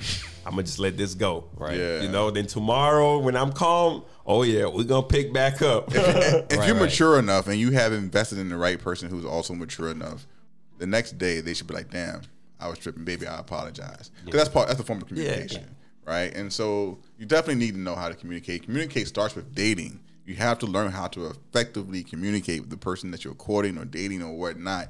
And so many people in today's culture do not know how to communicate. But that's a whole nother episode, whole nother topic. like my wife and I, man, like we are night and day. Like we are Yeah. completely different. You know, and some of the, a lot of that is cultural. You know, there are things the way she approaches it, I don't agree with. You know, especially like now we have kids, and it's like, okay, you have to rear the kids. You know what I'm saying? And you know, I got whoopings growing up. You know, so I'm like, look, when my son act out, I'm gonna check him. She's like, oh no, you're not gonna check him. You know what I'm saying? So it's like those we kind of have to, you know, just different, different things. Exactly. You know, That's but gonna change. you know but overall it's like but so far you know we've been doing well especially with my daughter you know i always say sometimes you know we spend so much time trying to be or do things that we know how to do it that we mm-hmm. don't give ourselves time to grow to learn something different. Yeah. you know and a lot of times it's like you know you it's never too late to learn Never so too late. I've always Never tried to say, okay, you know what, I don't agree with this, but let me try it out. Help me understand. You know what I'm Help saying? I'm always willing to to learn. I'm always willing to try, and I think that's where that trust factor comes in. I might not agree with it, but if she says it, I'm like, all right, I trust that you want what's best for us. So even though I don't agree with this, but you're doing it for a reason. Hundred percent. So sh- salute to to love, to marriage. Salute to black love, black marriage, especially. Um, I hope we can, we got a lot more segments to do, but I hope that this topic is a topic that people truly listen to, especially black men out there, and just listen. That and you know what, marriage is not for everyone. I mean, let's be true. Let's be honest about that. And but you have to be know you have to know yourself and know what is for you and what is not for you. Don't force yourself into something that is not for you just because society says that's what it is. Marriage is not for everyone, but if it is for you, don't allow your fears to keep you from getting the the dream or the goals you have for your life. Absolutely. All right. All right. All right, so we're gonna move on to the next segment. That was the great main sip. So the next segment is called But let me give you a little advice. advice. What? We give advice, unsolicited advice. Called unsolicited advice. Um, typically, Elle and I would choose like random uh, social media posts of someone asking for advice. So we give our thoughts on the situation. Um, so we are not doctors. We are not uh, mental therapists. I'm a doctor. but we have we have opinions, and we're going to talk about this really quickly. So what I found on um, on Reddit, because you know Reddit has all the best topics ever, um, is I'm gonna read it to y'all, then we can get some advice about it. It says, "My fiance told me that my parents are saying incredibly racist things to her when I'm not around because they don't want black grandchildren." Hello, everyone. I'm writing this to figure out what to do or who to believe in this situation. Let me start out by saying that I am white and my lovely fiance is a black woman. We have an amazing relationship, and I don't want any other woman in my life. She is also the only black woman I have ever dated. My parents have always been supportive of me, and I have incredibly strong family relationships with them and my siblings, or at least I thought. When I was growing up in the Midwest, there weren't really black people around, and the topic of racism never came up really. But I never suspected that my lovely, outgoing, and polite parents would be racist because they even donated money to an orphanage in Africa for like 20 years now through that through that church. My parents met my fiance a year ago, but did not take it too seriously because I had a lot of girlfriends in the past, and they probably thought that it was just another girlfriend. Well, last weekend, I announced to them that my girlfriend was now my fiance on a family Zoom meeting. My parents looked a little surprised because I did not discuss it with them before, but were ultimately congratulating me. We had dinner, etc., etc. A few weeks later, and I had to step out to go get some to get some things. My fiance texted me about 10 minutes in, asking me to come back right away because she needed me and my dad, and I turned around. When I got back, she was sitting in my car. I still had the key. She was sitting in my in our in my car because I was riding with my dad. Um, she was crying, asking me to take her to our house. Of course, I drove her home, and I told my parents I was sorry, and my fiance told me what my mom had said to her. Essentially, my fiance told me that my mom said she was not supportive of us because she didn't want black grandchildren. A number of other things that was a number of other things that she was surprised surprised my fiance was saying that she married up. Even though I think my fiance is better looking than me, but I am a bit more successful financially. Well, I confronted my mom and asked what she said, and my mom said she said nothing even close to that and that the only thing she said was that she was curious what country my wife was ethnically from, and that my fiance mistook it. Well, I asked my fiance more probing questions, but she is adamant that my mom explicitly said these things. I have never known either of them to be liars, but the two people I trust most in the world have given me completely conflicting stories. I want to side with my wife, but what if she is having some mental episode or something, or my mom is having some something? So what is she? What is what? What do I do? What does she think the wife, the mom said? So the mom basically said that she does not want black grandchildren, so she's not supportive of the relationship, and that um, the black woman married up. So, but the mom, the, the mom is denying those allegations whatsoever. So the, the man, the white man, doesn't know who to believe, him or his mom. boy. What does he do? He gonna have to Prince Harry. I mean, step away from it, right? What are your If, thoughts? if he if he loved that woman, he got to step away from it. Step away from who? The mom? The Mom. Hmm. I mean, he, he's he's found someone that he wants to spend his life with, Yeah, and love has no color. I agree with that. And if if he's in a place and mm. space that he feels that this woman is the woman that he wants to spend the rest of his life with, he has to step away from his mom. Mm. His mom isn't going to be there for the rest of his life. Hmm. And that's so hard to do. when you're parents. I guess I look at it, it. It's a tough one, either way.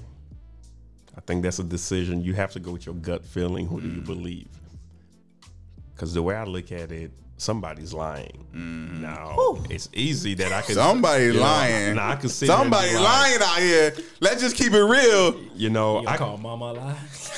so Sometimes you got to. But Mama the thing lying. about it is, you know, at the end of the day, we don't know who's lying. Right. You know, now we might Yeah. have an idea who we believe is lying, Mm-hmm. but just because I believe something, I believe a lot of stuff that came out to be Mm-hmm. not true.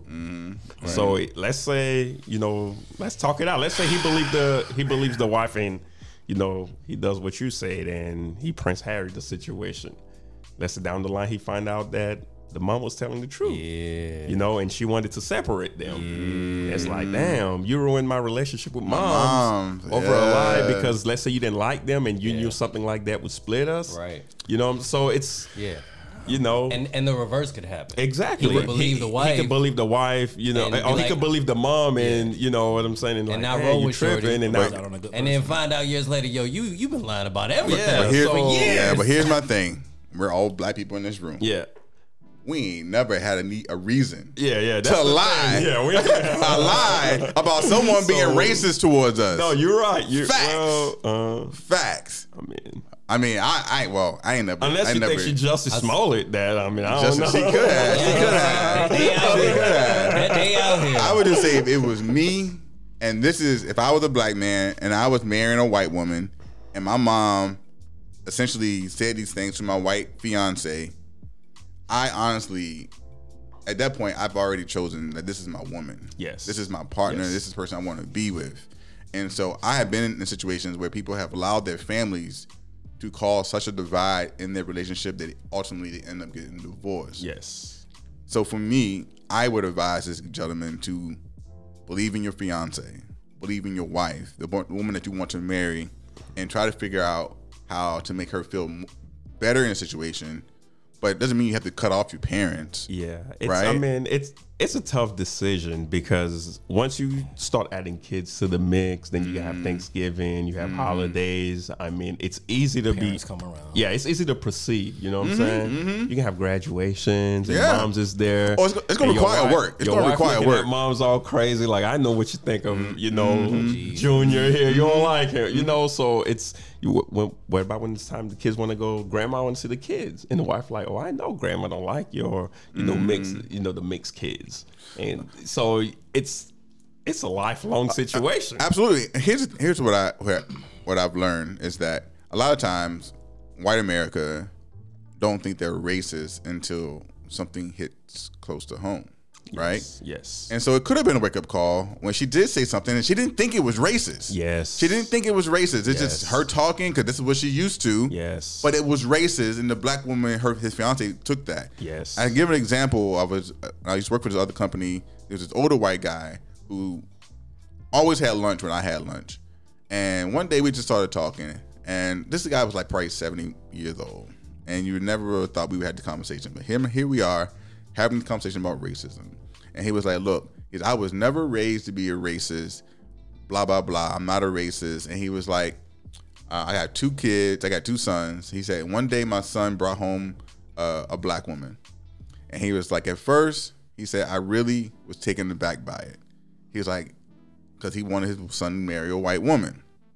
He said, but then they had, like, got to know her, and then they had kids, and now he said that's my that's my child. His wife is my that's my daughter. He said I love her, right? But he said prior to that, he just was in a different space. So I say all that to say that this guy, I would choose to choose the wife and hope that his mom, Mom comes around. comes Yes, around. yes. you know. So I mean, yeah, it's it's all it's all dope if she does come around. Let's say she's totally racist. she and doesn't, does I not mean- come around. Hey, then that's a whole other situation. But if she's a truly, if she truly a racist, do you want you? You've chosen to be with a black woman. yeah. So you already know you have to you have to cut off the races. you gotta cut off the racist. You, can't, you gotta cut. Mom, sorry, mom. You gotta go. you, you can't walk the line at that point. nah, you can't. I You feel can't. so bad for this man because to me it's like he's reached a crossroads where he has to figure out: is my girl crazy or is my mom mm. crazy? Why is my mom racist? Oh, my mom Yeah. racist. So it's like, well, racist, Yeah. crazy. What's the difference? so you got to walk one of those roads. You got to pick one of those roads Yeah. and say, all right, I'm gonna choose her or I'm gonna choose my mom. And I mean, you can I be mean, wrong. they both. You I can be wrong.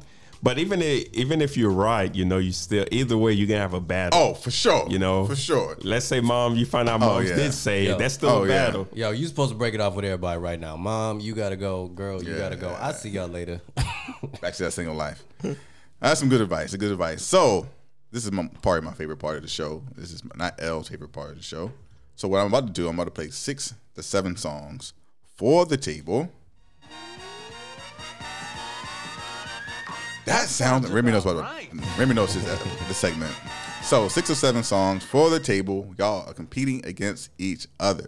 You need to know the name of the song or the name of the artist. You don't need to know both of them. Okay. All right. So these songs range from the 90s to early 2000s. Uh, Remy claims to be a music head. I don't think he gonna know these. We gonna find out. We gonna find out. Suck at this. He, he's, he didn't do very good last time he was doing that. uh, Emma, can you do me a favor? Can you grab that BSB on top of the fridge, please? Uh, this is for another segment. I need to have it. All right. So this first song came out in 1997.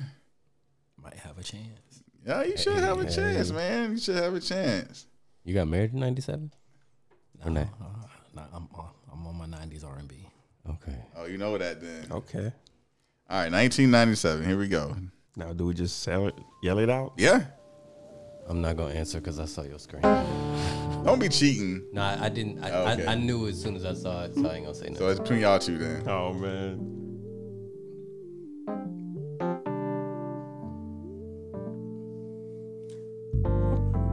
If you know I it, would've- say it. I would have got this one right too.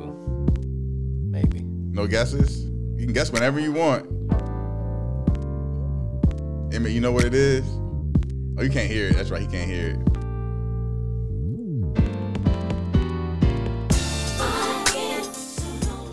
I get so lonely. I get so lonely. You, you didn't. You didn't know it. I know the song. You don't know it's Janet Jackson? Janet motherfucking Jackson. How y'all not know? You would have got that right. I would have got it. You would have got that. I would that. have got it, especially as soon as Janet started singing. If I had my saxophone, I could have cheated. Yeah, that was Janet. That's Janet Jackson, 1997. Janet Jackson. Yeah. So you got one point on that one. You got one point on that one. Damn, I just knew uh, uh Marlon was gonna know that one. I know the song. I couldn't think of the artist. Damn. All right, don't cheat, Remy. Don't look over here. You, I you won't counting look yourself out, man. counting yourself out. So next song. This is easy, guys. I'm giving y'all some easy ones. Y'all don't get this. I'm gonna be. A, I'm gonna be this. I'm gonna be See, hurt. next time we're gonna put you on this side of the microphone. Uh, that's Outkast. Outkast. He got it. He got it. The Haitian flavor got it. I actually love it. I, lo- I still love this song, man. I'm sorry, Miss Jess. This came out. What else? It come out. This came out when? That had to be Definitely the This came out in 2000. That Came had out in to 2000 'cause I was an undergrad. when this came 2000. out. I'm sorry, Miss Jackson. Woo! Yeah. When this album came out, man, I was flying to uh, San Antonio, Texas, to meet this girl that I had met online for the first time. That was the first op- my first opportunity to get some some head. It was amazing, amazing. It's funny how, how music takes you back to places. Music would take you back. exactly where I was when I heard Exactly. this song. Music does that though. It does, it Music does. does that. You know exactly where you were, It's true. what you were doing when this song came on. Especially it was a dope song. Yeah. I heard a song of the day we're playing outside at um, Courtney Campbell. I was like, yo, I remember being in the club trying to do the heel toe to give me the light. Just give me the light. Yep. You know, this is what it is. All right, who got that one? Oh, you got two. Yeah. Oh, oh, don't go like this. Don't go out like this. All right. Next song. Let me find it really quick for this.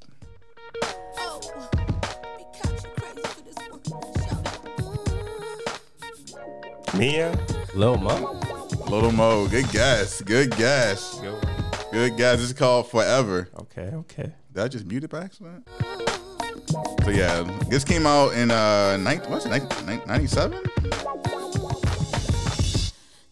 It don't sound like 2003. 2003. Came out 2003.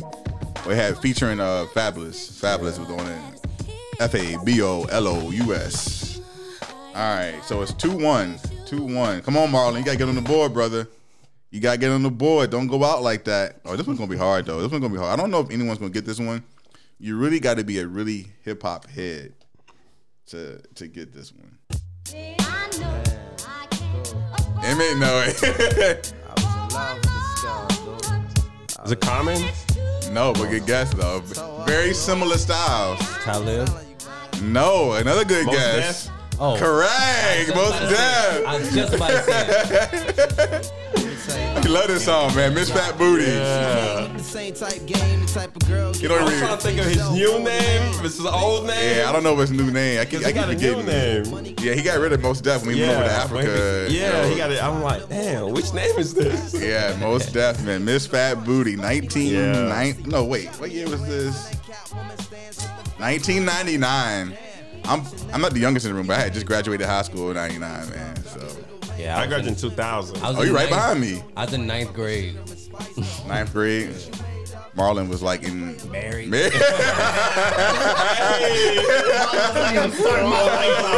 Two kids. All right, uh, so it's three one, 3 1. three one. That was a good guess. I didn't think nobody was gonna get that one, man. Y'all kept getting closer and closer though. Ah, this was my song. This was my shit when this song came out, man.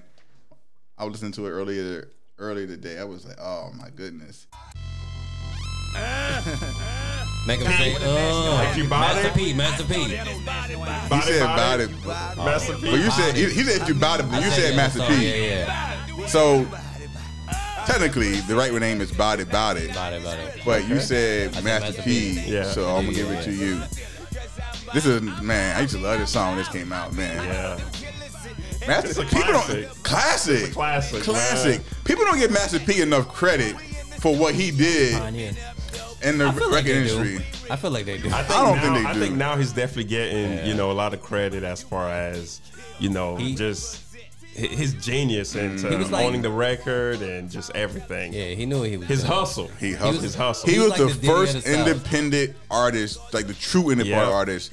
Like he- he owned his records. Yep. He owned his studio. Like it was legit. He And- made money. And one thing about him is like he tried to give the knowledge back. You know what I'm Mm-hmm. saying? Yeah, if he was still around, people would look at him like the Diddy of the South. Like, I mean, he's still around. He's He's still just around. behind, He He, was just still, is not in like, the music. behind the scenes. As Yeah, prominent yeah, as- yeah. yeah. yeah. No, you're right. So is it uh two? I got two. Yeah, I got three. You got three. I was supposed to have three. Marlon striking out right now. All right, this one next song came out uh in 1992. I'm not gonna get. I'm not gonna get that A one. chance. You do. You have I a might have been in. Haiti when that came out. This is one artist. Guy. Don't walk away. Night guy, don't walk away. Yes. I don't know the group though. Most But people but I don't know song. the group name. This song is amazing though. They- Like, this everyone amazing knows the song. name of the song, but they don't really know the group. What's the the group group? is Jade. Yeah, I would never. Guess, I would never guess that. No one really knows Jade, I would have said Jeanne, and that would have been wrong. but everyone knows this song though. No matter what you're doing, no matter what Yeah. party you at, Yeah. what club you at, I you didn't gonna go this dance to this. I just, I just played this song You like two did? weeks ago. My middle daughter name is Jade. What happened to Jade, man? I Who think got this who, is, who got that one? I got He that. got one. that one. So it's a tie right It is a now. tie. Oh shit! This is technically a one hit wonder, wasn't it? I don't. I don't, want to call know if him they a one hit that wonder. I just Jay, Jay was around. They, Yeah. they had a couple of hits. damn. Here we go. This is for the win, man. This is this comes down to the the Haitian king and the mulatto king. This song came out in 1995. Sippers. 1995. Let me let me pull it up. I gotta make sure Remy ain't cheating. He be trying to cheat over there. Is it Queen Bee?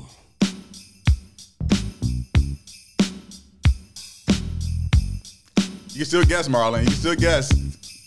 Group Theory. Good guess. Yes. Groove Theory. Tell me. Fuck, tell me. I just played both of those songs back to back Did like you? two weeks ago on a road Wow. trip. Yeah, because Nice. those songs are like the same. You know what I'm saying? Same vibe. Same vibe. Vibe, Yeah, I don't know how you can you can listen to this song and not just feel like it's it's one You of gotta those. bob your head. vibe. From that time period, this is definitely one of those songs that make you reminisce on the '90s. Like, yo, that was dope. it's a dope era. And I was only a teenager. I can only imagine being a grown ass man in this this this era. But don't you think when you're a teenager, it has a more profound stronger impact effect. on you? Yeah. You know what I'm Yeah, saying? you're growing as a person. it's like- completely. so it feels like more For sure. Because like the teenagers now, like the stuff they like, you know, TikTok. us, we're kind of like, Yeah. I don't know about They're- that. yeah. You know, but Yeah. they're like, yo, this is it. This is it. like TikTok and Fortnite. yeah. I like some of the new songs though. I actually tried my best to be more in tune. 'cause I never wanted to be like my parents and grandparents. Like, oh, yeah, this ain't no good music. Only good music when I my genre. Yeah. And so I listen to. I I actually go out of my Yeah. way and research and search for like good soul music, neo soul music. I don't really get down with most of the hip hop artists because it's just not my kind of thing. Like J Cole, like Drake? Kendrick, Yeah. Drake, Joey Badass. I mean, they're they're uh, Joyner Lucas. Like I, there are artists out Toby there that I really like. Huh? Toby. I like to. I like some of his stuff. Yeah. I like some of his stuff. It just depends. So, but I was still with this day I say '90s music was the greatest. Yeah. It was yeah, it was quite a time. I'll say from I was actually I would say '90s to about 2005. For me was like amazing. So But I think that's because that's that was like our era. You know, because I because Yeah. I always um like one of my friends we're having like discussions about hip hop now and they talk about like the mumble rappers this and that you know but I'm like you know that's not our era. So that's why we It's look at it this way. us. Because I remember like in the 90s you know like your Pac your Biggie your Yo, Method Man Bone Thugs and for- Harmony. yeah Were the original. Exactly, you know, and even the people that we liked, a lot of the older heads were like, "Oh, these guys, you know, they're ruining hip hop," you know, because it was gangster rap, you know, whereas they like, you know, the hippity hop and you know the positive. So it's all about you know the perspective, For sure. but definitely it was just different. all right, um, we're almost done. What's your ish? That's what we're getting into right now. So what's your ish? And this is the last segment, gentlemen. What's your ish is basically anything that you like. That's my shit right now. Like I enjoy it. That's my. Don't tell me nothing. So I'll go first just to kind of kick it off. Um, so my ish this week, as, as I asked Emily to go grab this, it's called BSB. It's called Brown Sugar Bourbon. It is a sipping a bourbon. Uh, kind of sweet, but not too sweet. You want to try it out a little bit, uh, Marley? You want to sip? You got, some, you got your cup? Your cup empty? Emmy's like, give me some, give me some. I don't mind finishing this up. So I give everybody a little, a little something, something, just a little splash to water the taste buds. And this is whiskey, This is bourbon. bourbon. Same class. Same, Same class. class. Same class. That's good. So this is called brown sugar bourbon. Um, I like it. It's a very sip. It's a again you sip on it. Yeah, and so um, it's bourbon whiskey with natural brown sugar and cinnamon flavors added. Who named that D'Angelo? I don't know BSB. it's come it's from the Heritage Distilling Company. I don't know what that is, but it's Good. it's good, right? I like it. It's good. And so for me, I randomly somehow I ended up in Total Wine. I don't know how I ended up in Total Wine. You know, I just somehow I woke up in Total Wine, and a bottle ended up ended up in my hand. So, so I was like, you know what? I'm gonna try something different. Um, and so I went and I said, I'm just gonna grab it. It was right. It was right next to one of my new favorite um, bourbons called Slow and Low. Yeah. Um, and so I'm gonna try it out, man. And I really enjoy it. I texted you the other day and I was like, "What you drinking?" He was like, "Oh, I'm drinking slow and low." Slow and low. Jay talking about? I'm drinking slow and low, man. But it, for this one, the BSB brown sugar bourbon, I, I'm definitely assuming you smooth. can, huh? It's smooth. Yeah, it's I'm, smooth. I'm mad you didn't play brown sugar in your segment. I know. I'm. A, I'm gonna go back and edit. I'm gonna post production and add it in there. But so for me, I think it's gonna. I'm gonna use it to. Um, it's probably gonna replace uh, my Tennessee hit honey, honey Oh, whiskey. Yeah, yeah, yeah. God, that was I your love. drinking choice before. That was my drinking choice before. I didn't know that. I would have left the bottle. Yeah, that's my that's my drinking choice. Uh, Got, I gotta gotta hip you to some stuff. Yeah, I'm trying to. For me, I'm trying. I love. I can sip every day. Like I don't get. I don't get tipsy anymore. Really, I don't get drunk anymore. Like those days. I'm 40 now. Like I, I'm over that. It takes forever to bounce It Takes back. forever, bro. And so I look for things that I can just sip on without having to add any kind of mixture to it. So I don't have all the extra calories and the potential hangover or whatnot. And so as you get older, you're gonna try to find something. So for this, I really like it. So that's my shit. That's my ish. BSB brown sugar bourbon. What's your ish, Remy? Can I go last? You can go last. Marlon, what's your ish? My Probably this right here was damn good too. Shit. my ish has been tequila, the anejo. Like my con- my perception of tequila, drinking Jose Cuervo and some of the other mm-hmm. cheaper tequilas that were out there. I can sip on that. It's that good. I would stay away from tequila. Like I've seen some people have tequila and been at their worst, so I was always mm-hmm. afraid of it.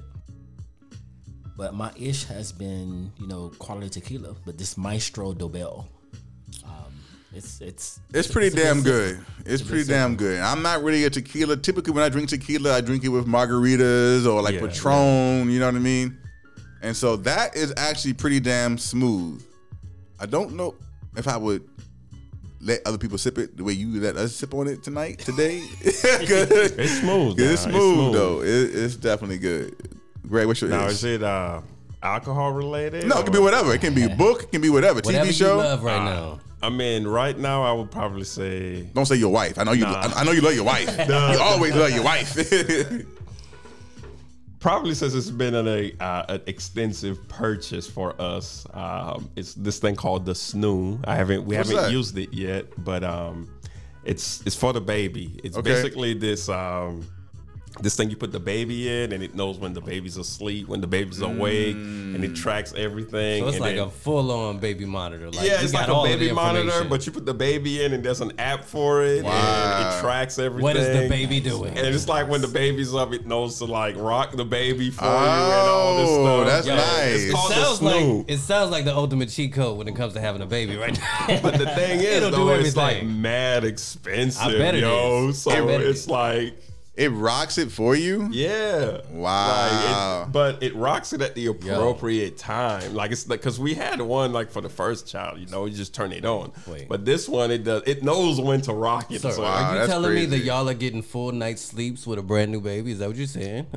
that's the plan. But that's the crazy thing. That's that's what that was one of the reasons why I didn't win the second one because the Mm. first one I would say after probably week three, Yeah. like we've been sleeping through the night. Yeah. like it's been crazy. I've probably had like three nights like where I didn't sleep because of you know my daughter, and she'll be three in April. Yeah. So I felt like lightning's not gonna strike twice, you know, in the same place. I'm like, okay, I had it way too good. Wow. So I already know the second time around is gonna be hectic. So it's like we're bracing for it. We're, you know, we're getting all the ammunition ready. Yeah. So that's the thing, you know. I'm like, I'm, you know, I'm. I can't wait to see how it works because it's like it's so freaking expensive, and it's just like, I it's supposed to do all that for real. I'm like, all right, man. So that's my new thing. It's like the snooze. Let us know how it goes. Man. I'm gonna let you know, Let us dog. know. Let us know. Remy, what's your issue? We can get out out of here. All right, it's gonna sound corny, but I'm gonna say it anyway. What? I gotta say, uh, my girl is my ish. This week. Okay. Hey, you know Hey, what? you I know appreciate there's, There's that. a couple of reasons, and I, I feel like they're all good reasons. One, you know how I told you I've been going through shit recently. Mm-hmm, She she held me down real good this time. Like she she had my back. That's like what a good woman would does. Never, would never expect somebody to have my back. So she looked out for me in that respect. And then she finally like showed up to a whitelist event, the fifth anniversary. I know, man. She showed She up. I was yeah. like, what the She fuck is out. happening? So so she you know she, she's trying. She's You know what? It's, I'm gonna say this, and we can we can end it. It's good to know that when the person that you're dating can be around other people that you like, it makes you feel good. Yes, It makes you feel good. Definitely. You know what I mean? because So- that's an extension of you. Hundred percent, hundred percent. That's what's up. So shout out to her. Hey, Shout out to Rhonda. What up, Rhonda? Fellas, man. Okay. now I was just about. I don't think I've ever met you, man. But shout out, man, because we've been, been friends on Facebook. You know oh, what I'm saying? Yeah, man. True, true. I, I don't know. People people be thinking I don't exist. In addition to thinking my girl don't exist because I just don't be popping up at enough of the functions or whatever. I think I've been in the white list at least since it started, and maybe oh, showed wow. up to like ten things total. Yeah, it's been a Like lot, I'm a man. newer acquisition. Yeah, I, I added you to uh, this a couple months ago. I Yeah, you but to we've been like, We've been friends for a while. Yeah, yeah, We've been for a friends for a minute. while. you know what I'm saying? We've been out on the boat. I think Yeah, we got lost once man. a little That- bit. We had a good time, man. yeah, there. man. I just try to try to again d- develop a dope network, man, Yeah. of dope people, people doing different things and different. It's just it's just It's cool. good. It's no, you're It's good. definitely right. It's it's good sometimes to have just different perspective of Yeah. life on things. For sure. You know, Plug segment of the. So yeah, so we're gonna close this thing out, man. But before we do, I want to say I want to appreciate I appreciate you guys joining and having a, a in depth conversation. Obviously, the conversation can go on longer and longer, but we have a certain amount of time that we got to try to get a whole lot in. But thank you for being a part of All Tea Shade. Talk about the married life and from definitely from the black man perspective. Um, I appreciate you guys. Uh, anything you want to say final, for, as a final sip? People, if you want somebody to try to reach out to you for anything, Yes, St. Central Law Firm, 813-443-5793, 813-443-5793. If you or any of family member or friends are injured as a result of someone else, we'll take care of you. saint Central Law Firm, thank you. Marlon, can I find this? Can I find a single on Spotify anywhere? What can I play it? Spotify, iTunes. We got a um, yeah. Um, Saxophone. saxophonist Marlon Boone dropping April first. Dance with me if you are a stepper like line dancing. This this this is that tune. All right. That's what's up, I man. like it. I like it. Hey, there's been a void in the, the Stepper universe. You know, R. Kelly kind of fucked up, and, now we can't listen to his music no more. So I appreciate Marlon for stepping in. Hey, Uh, what you got, Remy? uh, you know, it's the mulatto perspective. Um, episodes every week, just talking about whatever uh, needs to be talked about. That's what's up. so I'm gonna post uh, a Marlon's uh, cover of his CD on All Tea Shade. Make sure y'all go check it out. Uh, of course, you can follow your boy uh, on Instagram at j underscore noetic. Uh, however, I have a bigger following at TikTok. Follow me at TikTok, where I got 15,000 followers now. Moving up in the world. Hey, Hey, it's uh, at the J Noetic. Uh, again, L will be back next week um, for the episode. Fellas, I appreciate y'all. We're going to end this thing. We'll catch y'all on the, on the next episode.